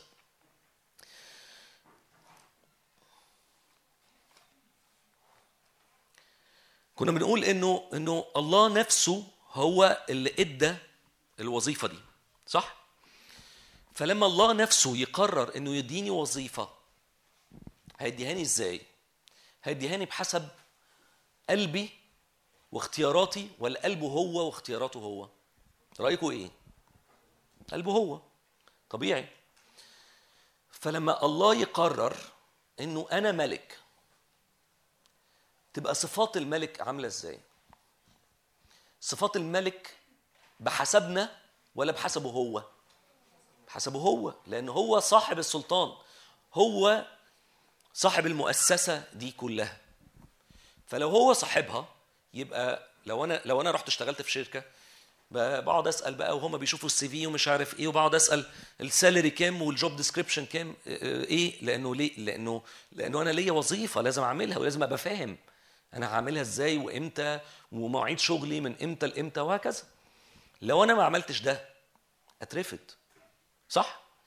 فالوظيفة نفسها اللي اسمها ملوك وكهنة أنا محتاج أفهمها أصلا من خلال رؤيته هو للملوك والكهنة. هو وريها لنا بكذا طريقة قبل كده. هشرح لكم الأول كلمة ملك بالنسبة لمفهومنا ال- ال- الأرضي. اللي بيترجم بسهولة للمفهوم السماوي. وه- وهقول لكم في النص إيه الفروقات اللي إحنا بنواجهها. تمام؟ الأول حاجة لما بتيجي كلمة ملك كده قدامي. أنا مثلا قعدت وقت من الأوقات أنا لما بيجي قدامي كلمة ملك بفكر في في الملوك الارضيين يعني آه، آه، ملكة إنجلترا ملك آه، في في دول كتيرة كانت ملكية وبقت جمهورية. فبفكر في الملوك الحاليين وبفكر بالنسبة لمصر في الملوك السابقين اللي هم بقى من أول الملك فاروق فاللي قبليه الخديوي إسماعيل وبعد كده بقى دماغي ممكن تروح بقى لملوك الفراعنة وإزاي كانوا بيعملوا.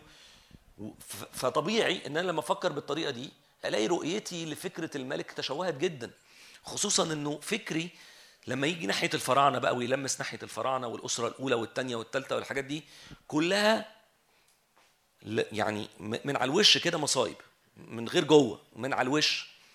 بيجلدوا الناس وبيحنطوهم وبيعملوا حاجات عشان الخلود والسلطة وحتت. كتير قوي كنت بقف عندها وبهنج يعني طب ما انت معاك كل حاجة عاوز إيه تاني؟ ف فدايما دماغنا من من الفكر الأرضي بيروح ناحية حاجات اكستريم مضرة. لكن الحقيقة الحقيقة اللي ليها علاقة بملوك وكهنة بالنسبة لرؤية الرب مختلفة خالص. الملك هو مش مش بيملك علشان يمتلك ولو إنه ده جزء من الفكر بتاعنا الأرضي لكن الملك بالنسبة للرب لو بمنطوقه هو هو اللي بيضحي هو اللي دايما واقف قبلي هو اللي دايما واقف مكاني كمان. شو عمل كده؟ فده منظور الملك الفكرة الرئيسية بتاعت الملك بتاعت الله الآب للملك هو إنه أفكاره كلها ناحية الرحمة والسلام. يترجم في حاجات عملية إزاي؟ الملك أول نقطة هو بيملك صح؟ وملكه إزاي؟ بيتحقق على الأرض إزاي؟ من خلال فرض القوة والسلطان صح ولا لأ؟ طب الله الملك اللي هو اللي مكتوب عنه ملك ملوك كل الأرض هيملك على الأرض بحسب سفر الرؤيا خمسة وسنملك على الأرض هيملك على الأرض إزاي؟ إزاي؟ مننا؟ صح ولا لأ؟ ما هو أنا لما أكون ملك وأعيش الملك بحسب مشيئته بحسب كلمته هو هيملك على الأرض وهيتحقق إنه هو رئيس ملوك كل الأرض اللي هم إحنا صح ولا لأ؟ ف طب وهفرض بقى السلطان إزاي؟ يعني من ضمن الأفكار برضو اللي كانت بتيجي من الملك بتاع زمان كان في ملوك وتحتيه ملوك برضو. ما ما يعني مرة قدامكم الفكرة دي إنه ملك مصر وتحتيه ملك كذا وملك كذا. ملك سعير وتحتيه خمس ملوك تانيين. فاهمين قصدي؟ في في الأسر الحديثة ملك آه، تركيا وتحتيه آه، الخديوي اسماعيل مثلا.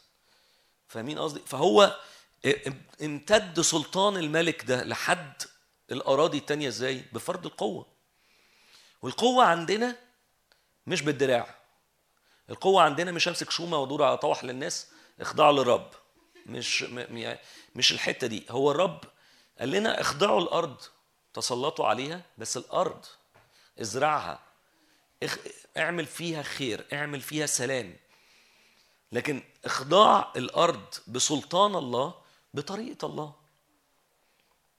هشرح لكم تفاصيل أكتر في الحتة بتاعت إزاي تكون ملك. تاني حاجة بيعملها الملك إنه بيحكم.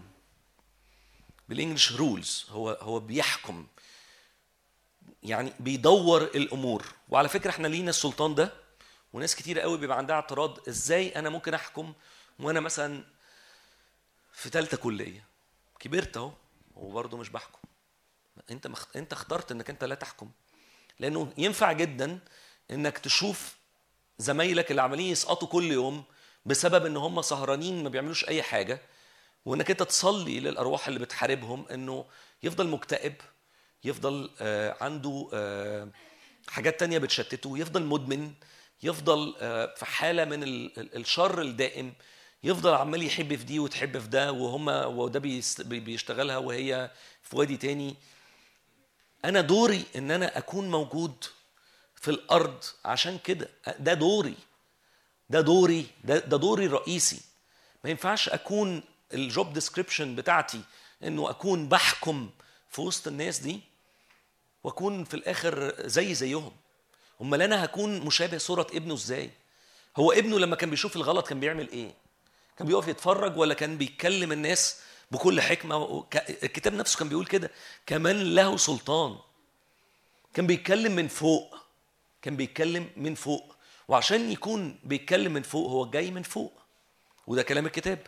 أنا محتاج أكون في علاقة حية دائمة مع الله عشان أعرف أحكم عشان أعرف أملك وعشان أعرف أقضي. الحاجة الثالثه الملك في كل حتة هو القاضي. والنقطة دي فيها نقطتين. القاضي يعني إنه بيقضي قضاء وفي نفس الوقت بي- بيحط مشرفين أو قضاء أصغر. هقول لكم إزاي دلوقتي. القضاء بتاعي أنا على الأرض مش إنه آه، آه، لقيت واحد مثلا أنا افترض حاجة إكستريم شوية. أنا أعرف واحد من أصحابي مثلا في الكلية بيقوم بخطايا شريرة جدا زي مثلا ال- الإدمانات أو الزنا أو حاجة زي كده. فأنا أنا قاضي. يا رب موته. لا ده, ده دي مصيبة سودة هنمشي نقتل في الناس مفيش الكلام ده خالص. أنا أنا قاضي يعني أعمل إيه؟ أعمل بطريقة القضاء. القاضي لما شافني خاطي عمل إيه؟ أرسل ابنه الوحيد الوحيد. دفع ثمن ده القاضي دفع ثمن القاضي لما لما هنفترض مثال زي مثال سدوم وعمورة زمان. أنتوا واخدين بالكم إيه اللي حصل؟ إبراهيم عمل إيه؟ طب إبراهيم كان يعرف سدوم وعموره؟ راحها. يمكن راح يصيف هناك اخره. لكن ما يعرفش مين سدوم وعموره دول. كل اللي يعرفه هناك لوط ابن اخوه. طب يعني طب ولوط؟ ما قالش طب ولوط؟ على فكرة إبراهيم ما قالش للرب طب ولوط. قال له لا أتهلك البار مع الأثيم يا رب؟ أنت مش كده. هيقولوا عليك إيه؟ هيقولوا على اسمك إيه؟ ده القاضي. لأ لأ. لو في خمسين واحد قال له عشان خاطرك أنت عشان خاطر كلمتك دي لو في خمسين واحد مش ههلكهم وفضل يفاصل مع الرب يفاصل مع الرب. فاهمين قصدي؟ ده دور القاضي. إن أنا أجيب قضاء الرب العادل الرحيم. الرحيم. ده دور القاضي اللي جاي من السماء. ولما وقفت كل الحيل قال له طب بص في كم واحد يخصوني؟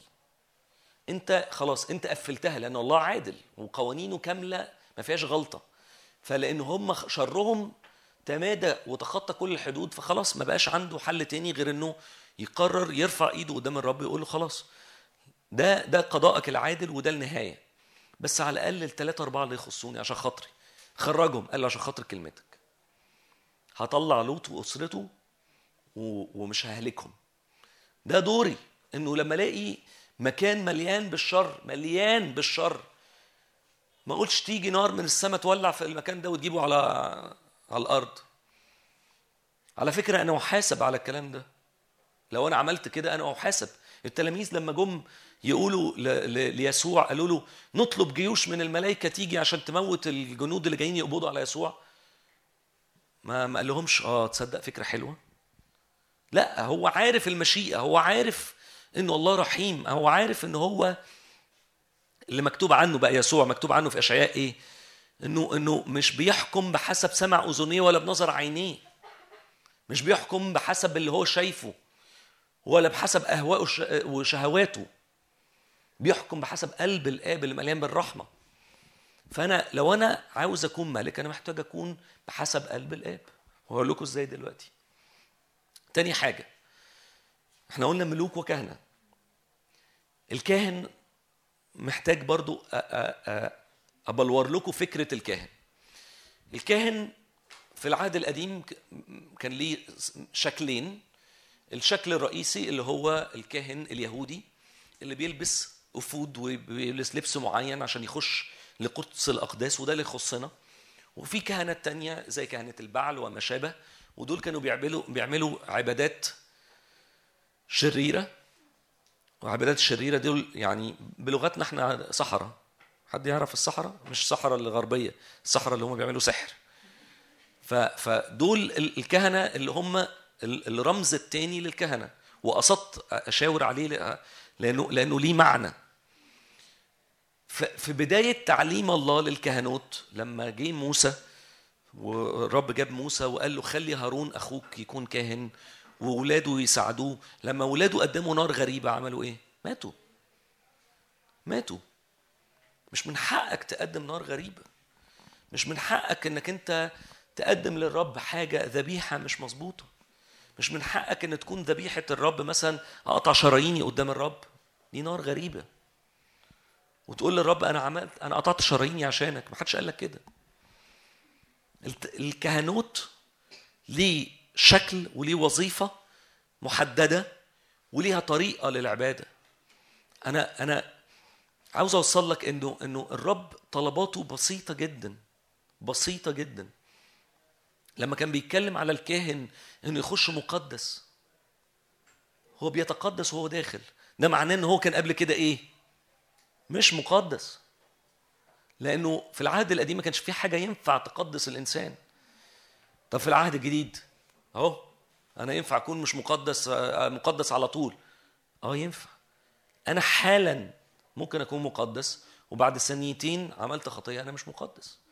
لكن ينفع في لحظة مطروح ليا إن أنا أتوب عن خطيتي وأكون مقدس. فاهمين قصدي؟ فالكاهن محتاج إن هو يكون مقدس. يكون بيتقدس باستمرار عشان يقدر يخش لقدس الأقداس اللي اتشق حجاب الهيكل في الصليب عشان إحنا كلنا نعرف نخش لقدس الأقداس لجوه خالص. يعني إيه لجوه خالص؟ يعني أنا ما ينفعش أخ... أطلع من الباب كده أخش من الباب الخارجي كده الساحة الخارجية وأقف. ما ينفعش يكون الشخص اللي بحبه واللي بعبده ما ينفعش يكون أنا عارف إن الله قاعد جوه وكل الأبواب مف- مفتوحة لي واقف أتفرج. أنا هطلع أجري لجوه لجوه للآخر. وأنا داخل هكون بتقدس بلبس الكهنوت وهقدم العبادة الكاملة جوه. رائحة البخور صلوات القديسين زي في سفر الرؤيا اللي قريناها من شوية. دي رائحة البخور اللي كان في قدس الأقداس. البخور صلواتي صلوات القديسين. ده الكهنوت اللي أنا بعمله. صلوات عبادة تسبيح كل واحد صوته حلو ووحش أنا مثلا صوتي حلو وأنتوا سامعين أكيد باين في المايك. فأنا أنا بقول دايما كده لما حد يقول لي صعب اللي أنت بتعمله. بقول له يلذ له نشيدي. أنا هو مستمتع. فخليك في حالك. أنا أنا آه بالظبط هو إحنا الاثنين راضيين وخلاص. طب غني في الحمام طيب؟ لا أنا غني في كل حتة. لأنه يلذ له نشيدي. فده معناه إنه أنا مقبول للآخر. كل عبادة صغيرة أنا بقدمها هي مقبولة. بصوا البساطة مفيش أكتر من كده. مفيش حاجة أنت محتاج تعملها. ما ينفعش مفيش حاجة مثلا زي إيه؟ تقف على رأس تتشقلب. أنا هصلي وأنا متشقلب. عشان بقى تبقى عبادة بقى إيه؟ أنا مموت نفسي. اعمل اللي أنت عاوزه وانت حر. شقلب نفسك. آه، في ناس يقول لك أربط شعري في مسمار. أنت حر. أنت أي إضافة أنت بتعملها انت حر عليها. بس في الآخر اللي مطلوب منك عبادة بسيطة جدا صلوات القديسين رائحة بخور سرور للرب. في ذبايح في تمارين روحية محتاجة اجتهد فيه آه في اجتهاد في اجتهاد. لكن الاجتهاد قد إيه هو بسيط وقد إيه هو سهل. بتعلم بتعلم بتلمس بتلمس.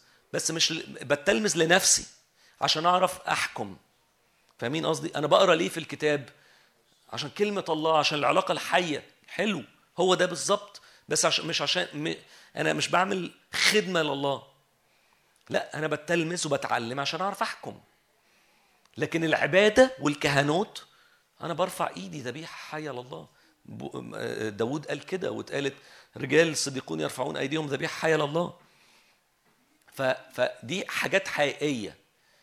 كل اللي مطلوب مني حاجات بسيطة. أمين؟ إزاي بقى أكون ملك وإزاي أكون كاهن؟ إحنا وصفنا شوية وصف. إزاي أمتلكه؟ إزاي أكون فيه؟ إزاي أعيشه؟ لأنه لو ما عشتوش هنحكي في الآخر لو ما عشتوش إيه اللي هيحصل؟ إزاي يكون ملك وإزاي يكون كاهن؟ الأول حد فارق له يكون ملك أو كاهن؟ يعني معلش هتعبكم شوية سنة صغيرة اللي فارق له يبقى ملك أو كاهن يرفع إيده. تمام؟ حلو في ناس مش فارق لها. أنا هكلم اللي فارق لهم وانتوا بقى تغاظوا تمام؟ اللي فارق لهم بس اللي مش فارق لهم خلاص مش. ما يركزش معايا. إزاي اكون ملك وكاهن؟ الكتاب واضح في الحتة دي. عشان اكون ملك إحنا قلنا في الأول صانع البوزيشن اللي اسمه ملك هو يقول. فلما قال واتكلم عن الملك اتكلم على داوود مثلا. عارفين داوود صح؟ ولا صعب؟ داوود معروف. كل الناس عارفاه. داوود لما الرب اتكلم عنه قال إيه؟ وجدت رجلا بحسب قلبي. قلب الراجل ده حسب قلبي. طب هو داود كان جميل قوي صح؟ ولا كان خارب الدنيا؟ كان خاربها. اهي قال- قالتها. قالتها. هي أنا عارف. كان خارب الدنيا. ده حقيقي. الكتاب هو أثبت عنه بعض الحاجات مش كل الحاجات. وكان بمفهومنا إحنا لا يصلح. طب مفهومنا إحنا ودانا فين؟ اختاروا شاول. فاهمين قصدي؟ المصممين في العهد القديم مصممين يكون لينا ملك. حلو. طب عاوزين نختار ملك بمواصفات معينة. بس إحنا هن- هنعقدها شوية. فهنقول لك انت اختار علشان نلبسك المسؤولية. لا أنا هختار بحسب قلبكم. هكلمك بحسب اللي انت بتضغط عليا إن أنا أقوله لك. ودي نقطة كده جانبية. فأنا هختار بحسب قلبكم. أنتوا عاوزين ملك عضلات زي ملك ملوك الأمم كانوا بيقولوا كده. يبقى زينا زي الأمم. طب خلاص هجيب لكم زيكم زي الأمم. هختار لكم شاول اللي هو الطويل العريض المنكبين شلولح حاجة كده طول بعرض. قامته من فوق كتافه فما فوق مش زي أي حد تاني في في شعب إسرائيل كلهم. تمام؟ طيب يبقى ده إيه؟ بحسب آه بالظبط. عجبتهم صح؟ أنا كاتبها عشان كده. فهو مختلف بحسب وجهة نظري. وداهم فين؟ وودى نفسه فين؟ ففي 60 داهيه مش شلولح لا فودى الشعب كله في مشاكل وعلى طول بيفكر في نفسه وعلى طول بيفكر إن هو يكمل ويورثها لعياله. وكل حتته كلها أرضية نفسانية شهوانية لحد لما مات موتة صعبة جدا هو وكل اللي مشي وراه بما فيهم اللي كان كويس. الشعب كله اتفرق. في نهايته كانت نهاية صعبة جدا. لكن لما الله قرر يختار اختار واحد زي داوود. الكتاب كان بيوصف داوود إن هو كان جميل وكان شعره سايح وحاجات زي كده. ده مش مواصفات الأرض. ده مواصفات مانيكان موديل بتاع بدل مش عارف إيه. ده مش مواصفات ملك. من الملوك اللي عاوزينه عضلات وطويل والكلام ده كله. لكن هو كان شايف قلبه. وعلى فكرة كان عنده مشاكل رهيبة في الشخصية. في- حتت كتيرة قوي تكتشفوا إن هو كان بيخاف من الناس اللي حواليه. أنتوا عارفين كده؟ رئيس الجيش احكي لكم قصة. رئيس الجيش كان اسمه إيه؟ حد فاكر اسمه؟ يؤاب بن سرويه بالظبط. عارفين مين سرويه دي؟ عارفين مين سرويه يؤاب نسمع يؤاب ابن سرويه فتحس اسم جميل كده. اسم رنان يؤاب ابن سرويه سرويه دي أخته أخت داوود. فهو رئيس الجيش ده كان ابن أخته مش ابن عمه. يعني مش مش عمه مش حد أكبر منه. ده ابن أخته. فاهمين قصدي؟ كان بيترعب منه. وكان بيعمل له ألف حساب. وكان بيخاف منه. ولما لما ابنه مات لما ابن داوود مات قال له يلا زعق له. قال له قوم بقى. لما لما أخدوا منه قبل ما يبقى ملك في الأول خالص لما أخدوا يعني أنا بوري لكم إنه من الأول للآخر هو كان عنده مشاكل. لما أخدوا منه لما اتخذ منه صقلغ المدينة اللي أخدها قبل خالص يعني قبل ما يبقى ملك على طول.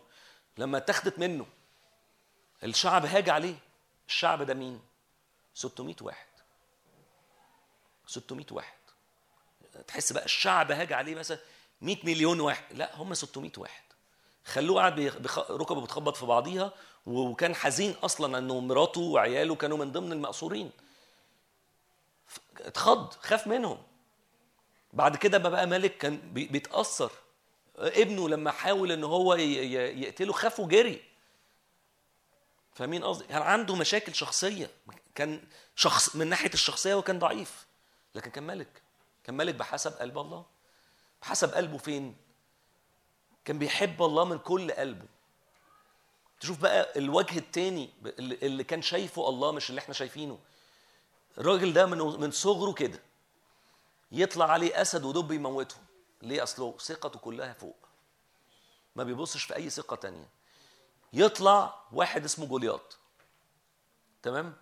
جولياط ده قصته إحنا عارفينها كان أصغر راعي داوود والحرب كانت جبارة. مش مش هي القصة دي كانت أصعب من كده بكتير. تمام؟ هي ترنيمة وإحنا بنرقص عليها من وإحنا صغيرين لكن هي كانت أصعب من كده بكتير قوي. تمام؟ الراجل ده لما لما يعني ال- ال- الرمح بتاعه بس كان يخض. الكتاب بيوصف الرمح بتاعه ما كانش يعرف يتش... ما كانش يتشال. أنتوا عارفين الرمح ده بيتعمل بيه إيه؟ مش بيتحارب بيه.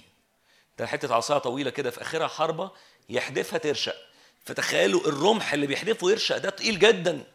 كان بيشيلوه ناس وراه. فاهمين قصدي؟ ف قوة إيد الراجل عشان ترمي الرمح اللي بالحجم ده عاملة إزاي؟ وواضح إنه كان عيلته كلها كده. عيلته كلها عمالقة. مش مش شاول أكبر بكتير شاول نفسه كان خايف. اختيارات الأرض نفسها كانت خايفة. فاهمين قصدي؟ فهو في الآخر كان عملاق ضخم مليان عضلات بيعير شعب إسرائيل. القلب قلب داوود كان فين؟ من هذا الأغلف الذي يعير شعب الله؟ شاول كان شايفه إزاي؟ العملاق القوي اللي بيعير شعب إسرائيل مش شعب الله. بتوعي حاجتي. داود كان شايف بتوع الله محدش يقدر يجي جنبهم عشان هم بتوع الله. أنا يا حبيبي أنت أنت مين يا بابا؟ طب لبسوه طيب يا جماعة المتاريس اللي أنا بلبسها. ما عرفش ما دخلش فيها مش عارف يمشي بيها. من كتر ما هو ضعيف وصغير. أنا أنا مش أنا قال لهم كده أنا داود أنا أنا مش ماليش دعوة بالكلام ده خالص. أنا كل اللي ليا أنا أعرف مين هو الله ومين هو قدرته وقلبي مع الراجل ده. أنا كل اللي أنا بعرفه إيه؟ إمكانياتي إيه؟ أجيب خمس طوبات وهجتهد. هجتهد أنقي أنضف خمس طوبات في الأرض. تخيلوا كده قصه معايا؟ حرب رهيبة. بقالهم أيام واحد يطلع يهزق فيهم ويمسح بيهم الأرض ويشتمهم ويبهدلهم ويرجع تاني. وكلهم قاعدين مرعوبين.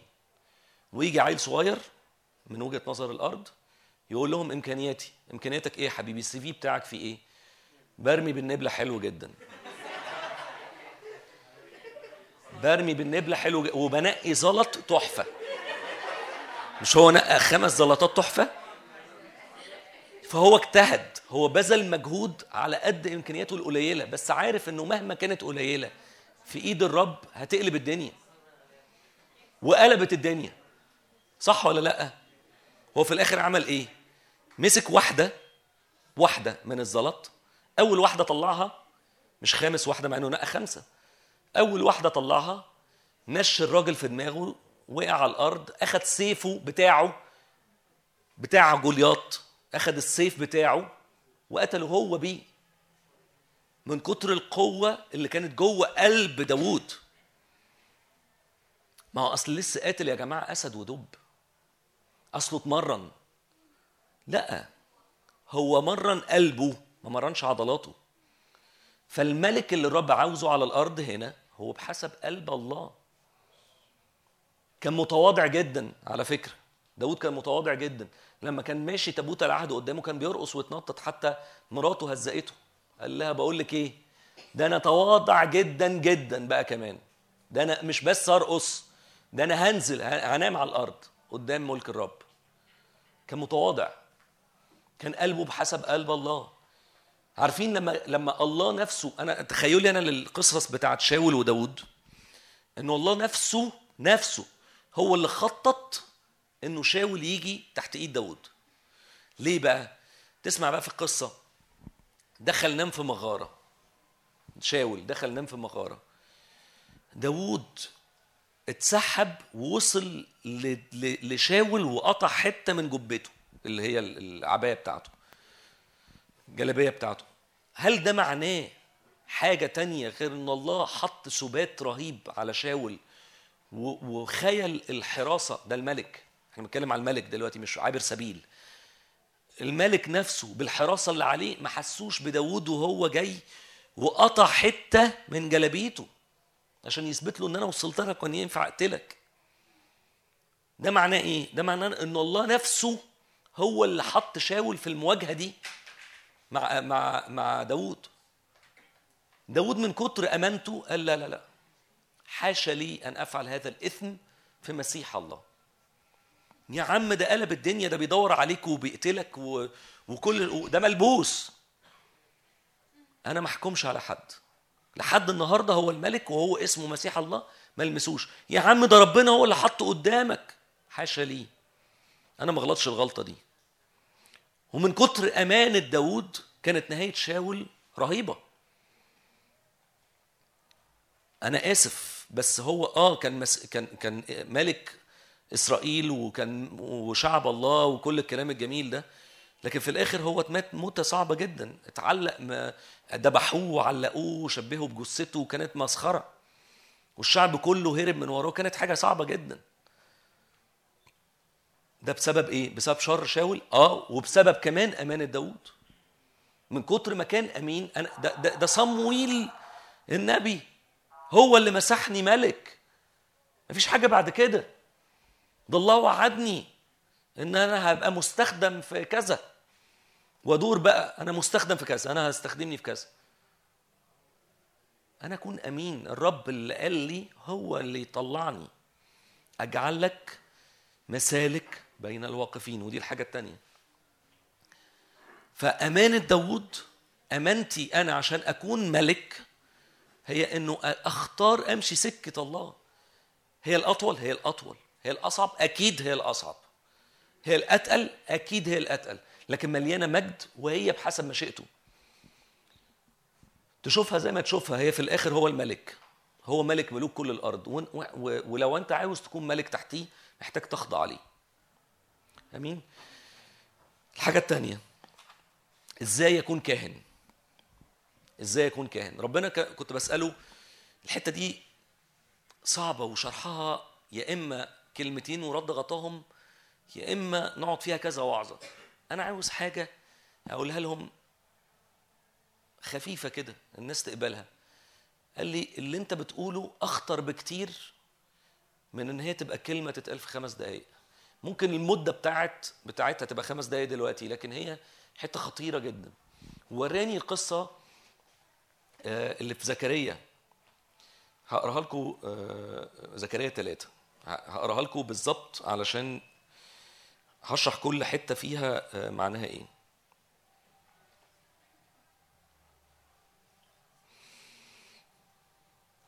وأراني يهوشع الكاهن العظيم.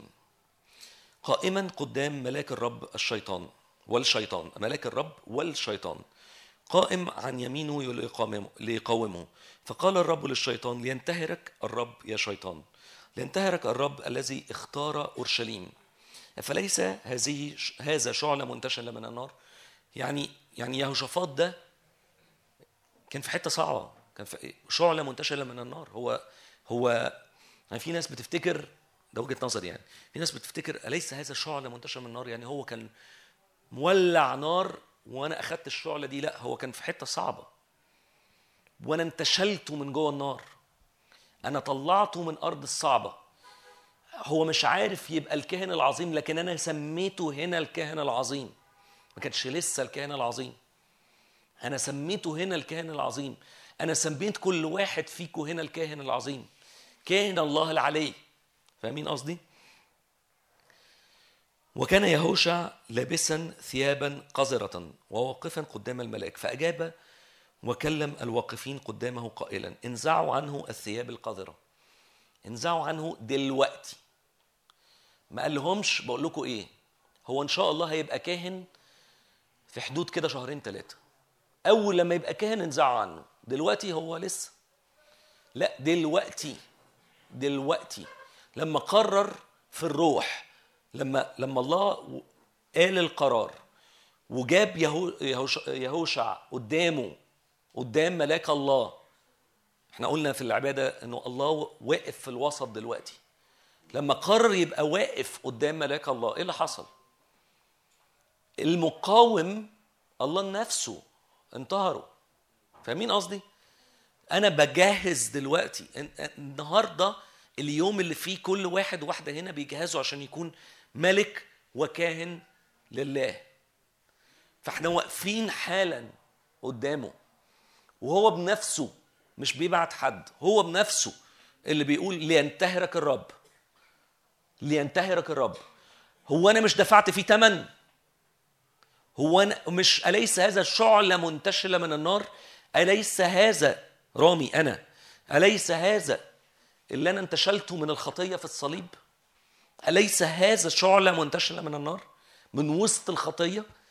هو مش ده مدفوع فيه ثمن حالا الملائكة تقلعوا الثياب القذرة الخطية النجاسة الشهوة العادات الشريرة العلاقات الشريرة حالا يحرر ويقلع الثياب القذرة ويلبس ثياب جديدة. وكان يهوشع لابسا ثيابا قذرة وواقفا قدام الملاك فأجاب وكلم الواقفين قدامه قائلا انزعوا عنه الثياب القذرة. وقال له انظر قد أذهبت عنك إثمك. الثياب القذرة هي الإثم. تمام؟ وألبس وألب- وألبسك ثياب مزخرفة. ثياب ال- الزخرفة عامة في الكتاب المقدس بت- بتبقى زخرفة بخيوط ذهبية ودليل على الكهنوت أو الملك. أي حد ماشي بثياب مزخرفة بيبقى حد معروف إنه يا ملك يا كاهن. وألبسك ثياب مزخرفة. فقلت ليضع على رأسه عمامة طاهرة. يعني إيه؟ فكر. العمامة هي الفكر الطاهر. الفكر النظيف النقي المقدس. تمام؟ فوضعوا على رأسه عمامة طاهرة وألبثوه ثيابا ثيابا وملاك الرب واقف. يعني الرب نفسه شاهد على اللي بيحصل. يعني إيه شاهد؟ مش بيشهد شهادة اللي هو شهادة زور وشهادة كويسة. لا بيشهد يعني بيتابع الموضوع بنفسه مش تهريج. بيتابع الموضوع بنفسه. ده اللي الرب عاوز يعمله النهارده. فأشهد ملاك الرب على يهوشع قائلا هكذا قال الرب الجنود إن سلكت في طرقي. ده الطريقة. إن سلكت في طرقي وحفظت شعائري فأنت أيضا تدين بيتي. مش أي كلام. الكاهن ده مش حاجة عادية. الكاهن زي ما الملك بيحكم الكاهن بيدين. أنت أيضا تدين بيتي وتحافظ أيضا على دياري. هو بي- بيحافظ. وأعطيك مسالك بين الواقفين بين هؤلاء الواقفين. مين هؤلاء الواقفين؟ هو كان إيه اللي حاصل في الروح في الوقت ده؟ أنتوا متخيلين المشهد؟ ملاك الله واقف وواقف الشيطان ويهوشع واقف قدام ملاك الله اللي هو رمز لله شخصيا. وفي أكيد أشخاص روحيين تانيين واقفين. ملائكة كائنات روحية. دول الناس اللي واقفة في المشهد. محكمة كاملة واقفة. أنا أديك مسالك بين كل التقال اللي واقفين دول. أندهلك من الصفوف الأخيرة وأقول لك تعالى اطلع قدام. أديك مسالك النهارده وأديكي مسالك النهارده بين الواقفين.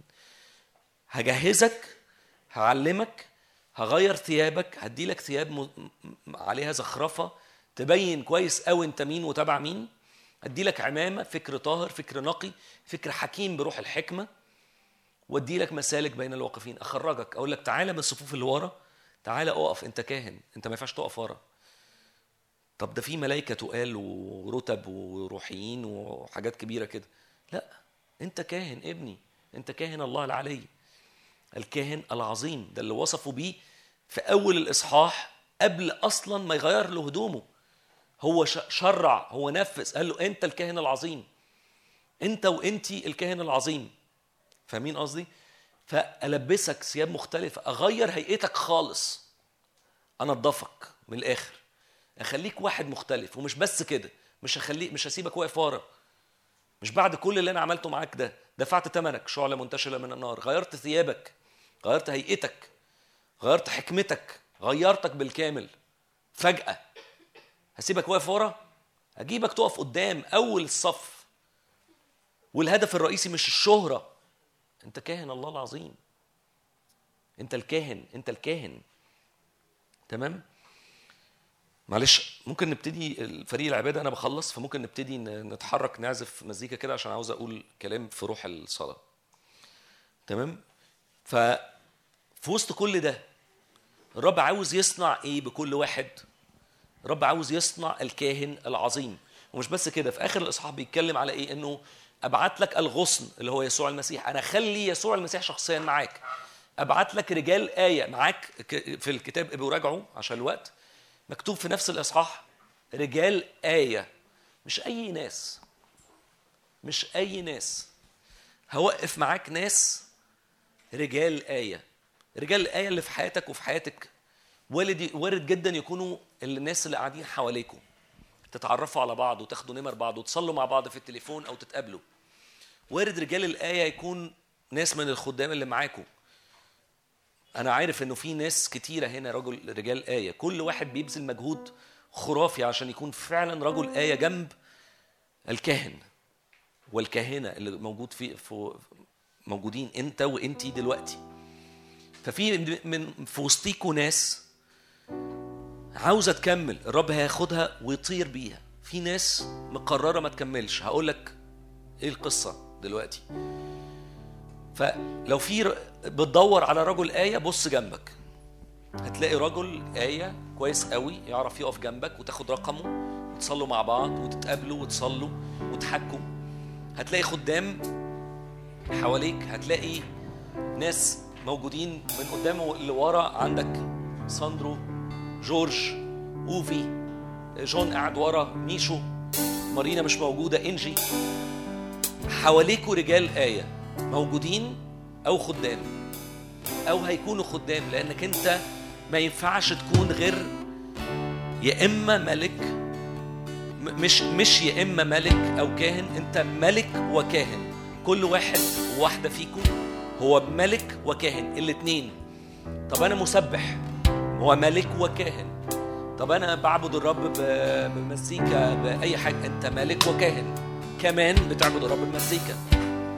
أنا بألف شعر بألف ترانيم. أنا بستخدم في وسط الشباب في الجامعة.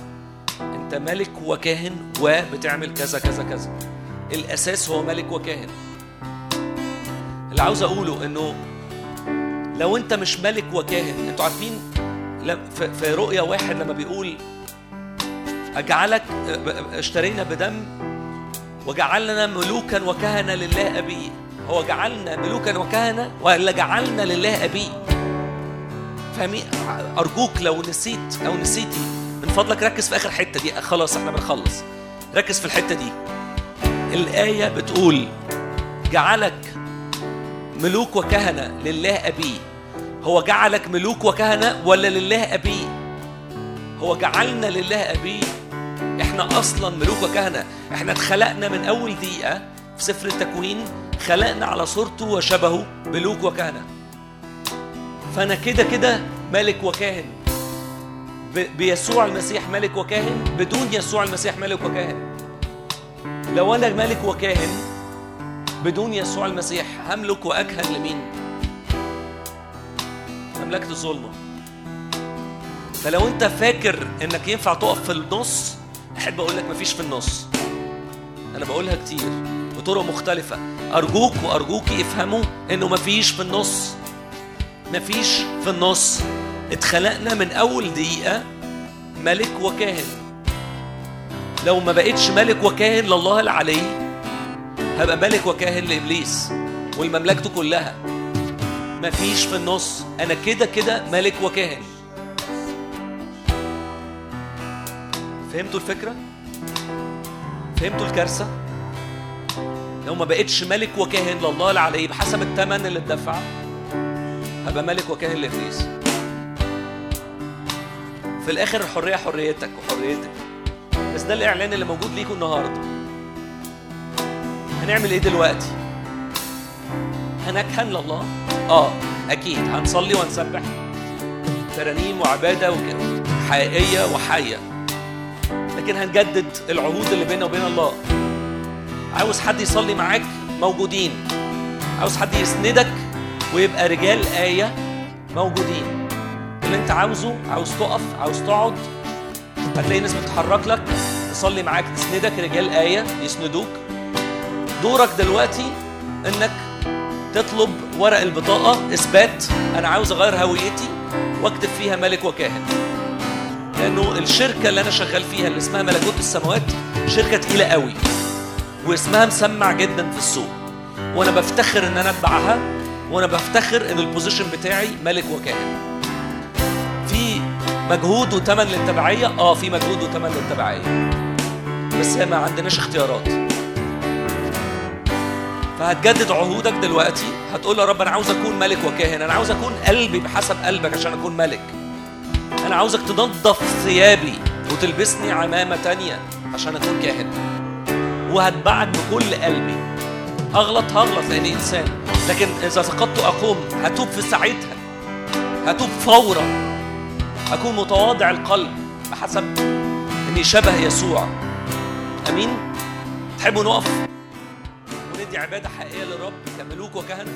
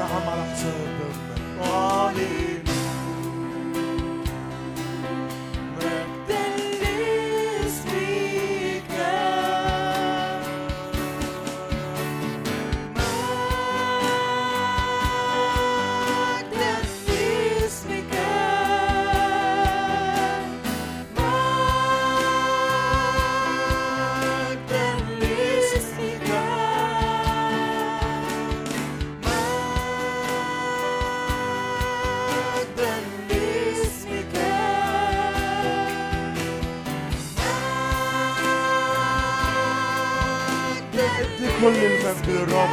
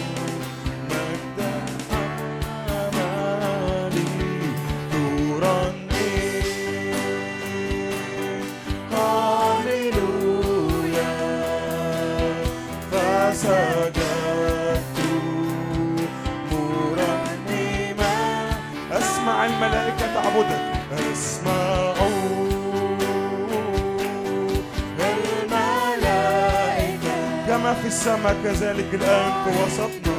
من عبادة حية بالروح نعم هللويا.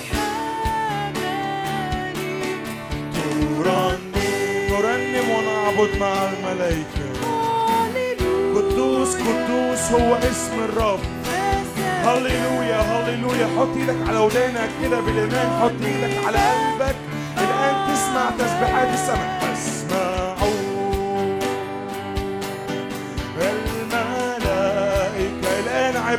حية بالروح. هللويا هللويا هللويا. فزي ما كنا بنسمع كده ملوك وكهنة. هللويا.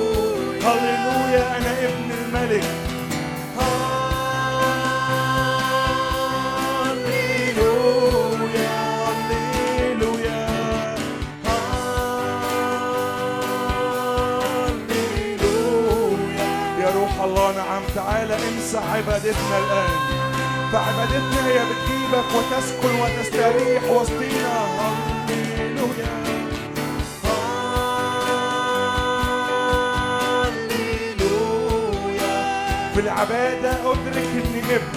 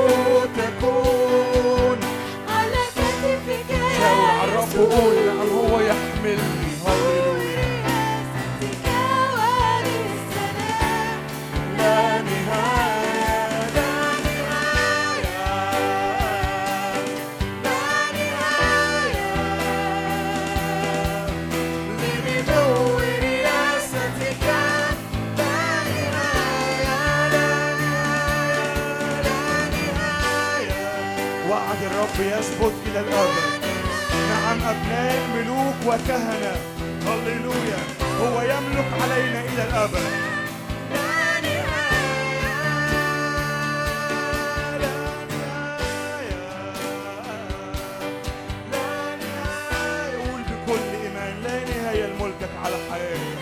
هللويا هللويا.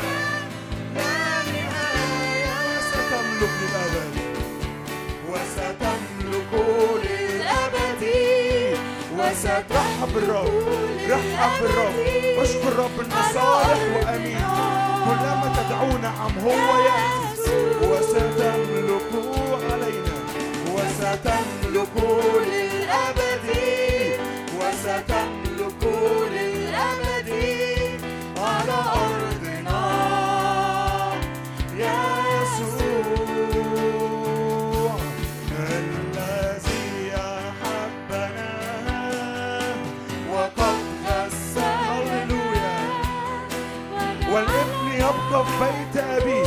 الأبد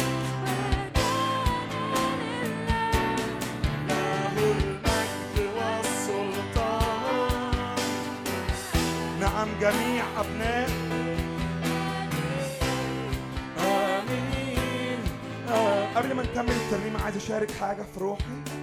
ساعات كتير بيترمي علينا كذب من إبليس إني عبد إني مذلول ان في مسافة بعيدة بيني وما بين الرب. قبل ما بنكون بنقول الكلمات ديت تاني ارفع إيدك كده بكل ايمان ان ليك سلطان تكسر كل كذبة اترمت على حياتك. تكسر كل كذبة بتقول انك مش ملك. اعلن كده بإيمان وسمع نفسك وسمع جسدك وسمع الأرض إنك واقف اللي أنت واقف عليها. قول نعم أنا ملك لأن أبويا هو الملك والابن هو ليه ميراث في الملك دوت.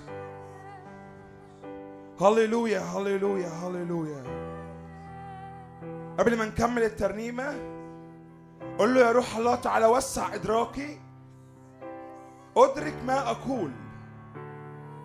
حط إيدك على قلبك. قول له قلبي يمتلئ بما أقول في اسم يسوع. في اسم يسوع. هللويا هللويا هللويا.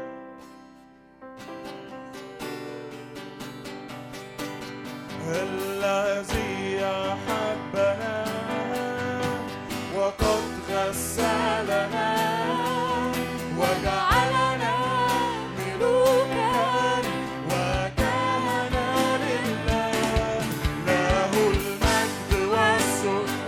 بالرب تفتخر نفسي انك اله نعم امين امين امين مجدا وعزا مجدا وعزا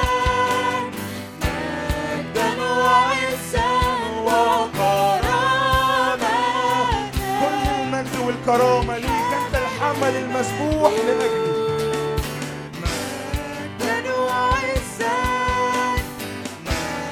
مجدا وعزا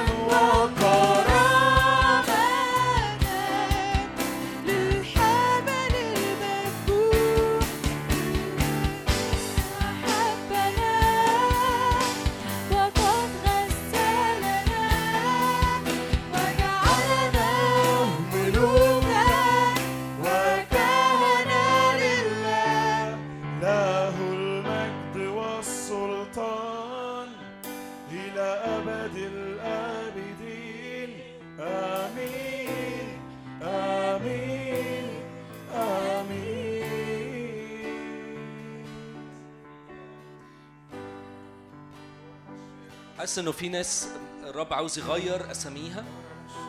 فلو أنت حاسس أو حاسة إنه أنت من الناس دي حاول تهدي نفسك إنك تسمع الاسم لأنه اسمك لما يتغير حياتك كلها تتغير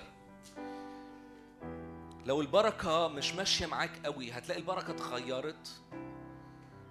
لو الدنيا صعبة وتقيلة هتلاقي حاجات كتيرة قوي اتغيرت لأنه الاسم بيكتب في الملكوت بيكتب في السماء وبيبقى معروف جدا في السماء وعلى الأرض. في العالم الروحي وفي العالم المادي. لو غير اسمك وسمى اسمك وردة أو أي اسم فيه فرح أو سلام ليه معنى ليه معنى؟ لأنه عشان يخرج منك رائحة يسوع الذكية لو غير اسمك لاسم مليان بالفرح عشان تفرحي وتتهللي وتنشري كمان الفرح. اسأل الرب ينفع يكون العنوان جوه حضن الآب في محضر الله العلي؟ عن يمين عن يمين الآب أو جوه يسوع المسيح في يسوع في ابنه. اسأل الرب في عنوان جديد. تكتبه في هويتك اسأل الرب في اسم جديد تكتبه في هويتك. اسألي الرب في أمور جديدة تتغير في حياتك عشان تبقي بحسب قلب الآب جوه الهوية الجديدة ملك وكاهن. لو في أمور محتاج تتوب عنها تتوبي عنها. لو مش عارفة تزقي قوي للآخر. تعالي قدام الرب ده الوقت المناسب اللي فيه بتاخد أمور جديدة تغير حياتك وهويتك. ده الوقت المناسب. دلوقتي الوقت المناسب.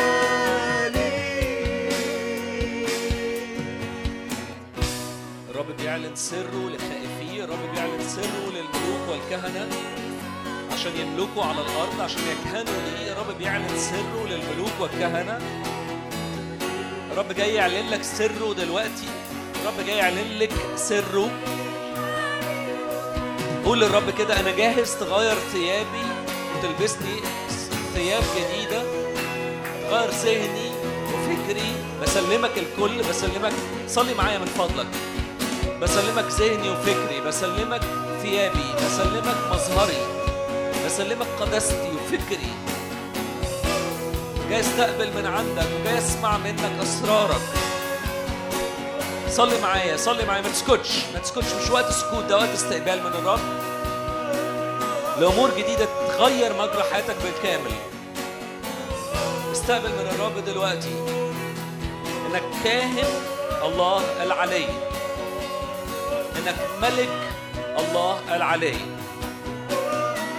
إنك شغال في ملكوت منظم تحت ملك ملوك كل الأرض. استقبل الوديعة دي دلوقتي من الرب. استقبلها. غمض عينيك الجسدية وافتح عينيك الروحية انك تستقبل ده دلوقتي في الروح. ده الوقت للاستقبال ما تسيبوش يضيع هوا. خرج من كلام من بقك كلام للرب. خرج من بقك كلام تشريعات حقيقية لأنك ملك وكاهن. اللي بتشرعه بيكون. الكاهن بينفع يخش القدس الأقداس لنفسه ولعيلته. لباباك لمامتك لإخواتك حتى اللي مضايقينك. ينفع تخشي بقدس الأقداس لقدس الأقداس لجوه خالص. لجوه للآخر. بزملائك في المد... في الكلية اللي تعبينك اللي بتنمروا خش لقدس الأقداس خش خش للرب. الرب عاوز يدي كمان عطايا دلوقتي. بسبب إنه بقيتي ملكة بسبب إنك بقيت كاهن. عاوز يديك شفاء عاوز يديلك تحرير عاوز يديلك إبراء عاوز يدي شفاء لعيلتك. لو حد هنا حد في عيلته مامته بالذات عندها مشكلة في الظهر في فقرات الظهر صلي لها دلوقتي ده معاد شفاها. لو عندك مشاكل في ودنك ده ما عادش شفاك لأنك بينفع تخش لقدس الأقداس اللي مليان شفاء. اللي مليان بالإبراء. لو في علاقة مش عارفة تخلصي منها ده دلوقتي دلوقتي ينفع تعملي كده. دلوقتي ميعاد القوة وينفع تعملي كده. استقبلي من الرب في الروح دلوقتي لأنه الروح نشيط الرب موجود في الوسط. أنت واقف زي يهوشع أمام الملك. أمام ملاك الرب. استقبل دلوقتي استقبل دلوقتي. ده الوقت اللي فيه بتستقبل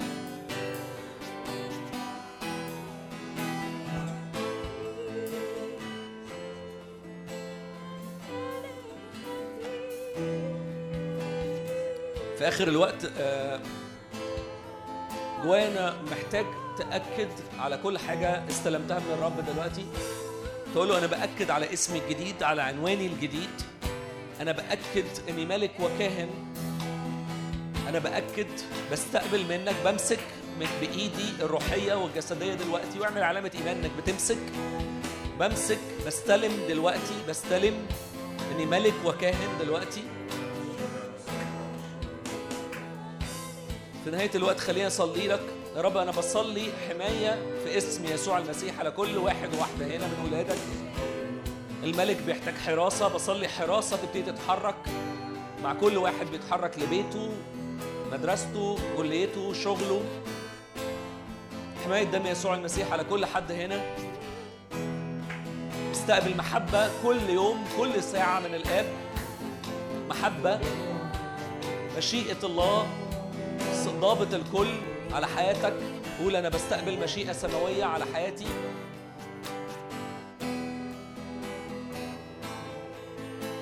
اتملي من ملك المجد كده. اتملي من ملك المجد. يا رب أنا بصلي حماية. بصلي دخول من عمق إلى عمق في اسم يسوع المسيح.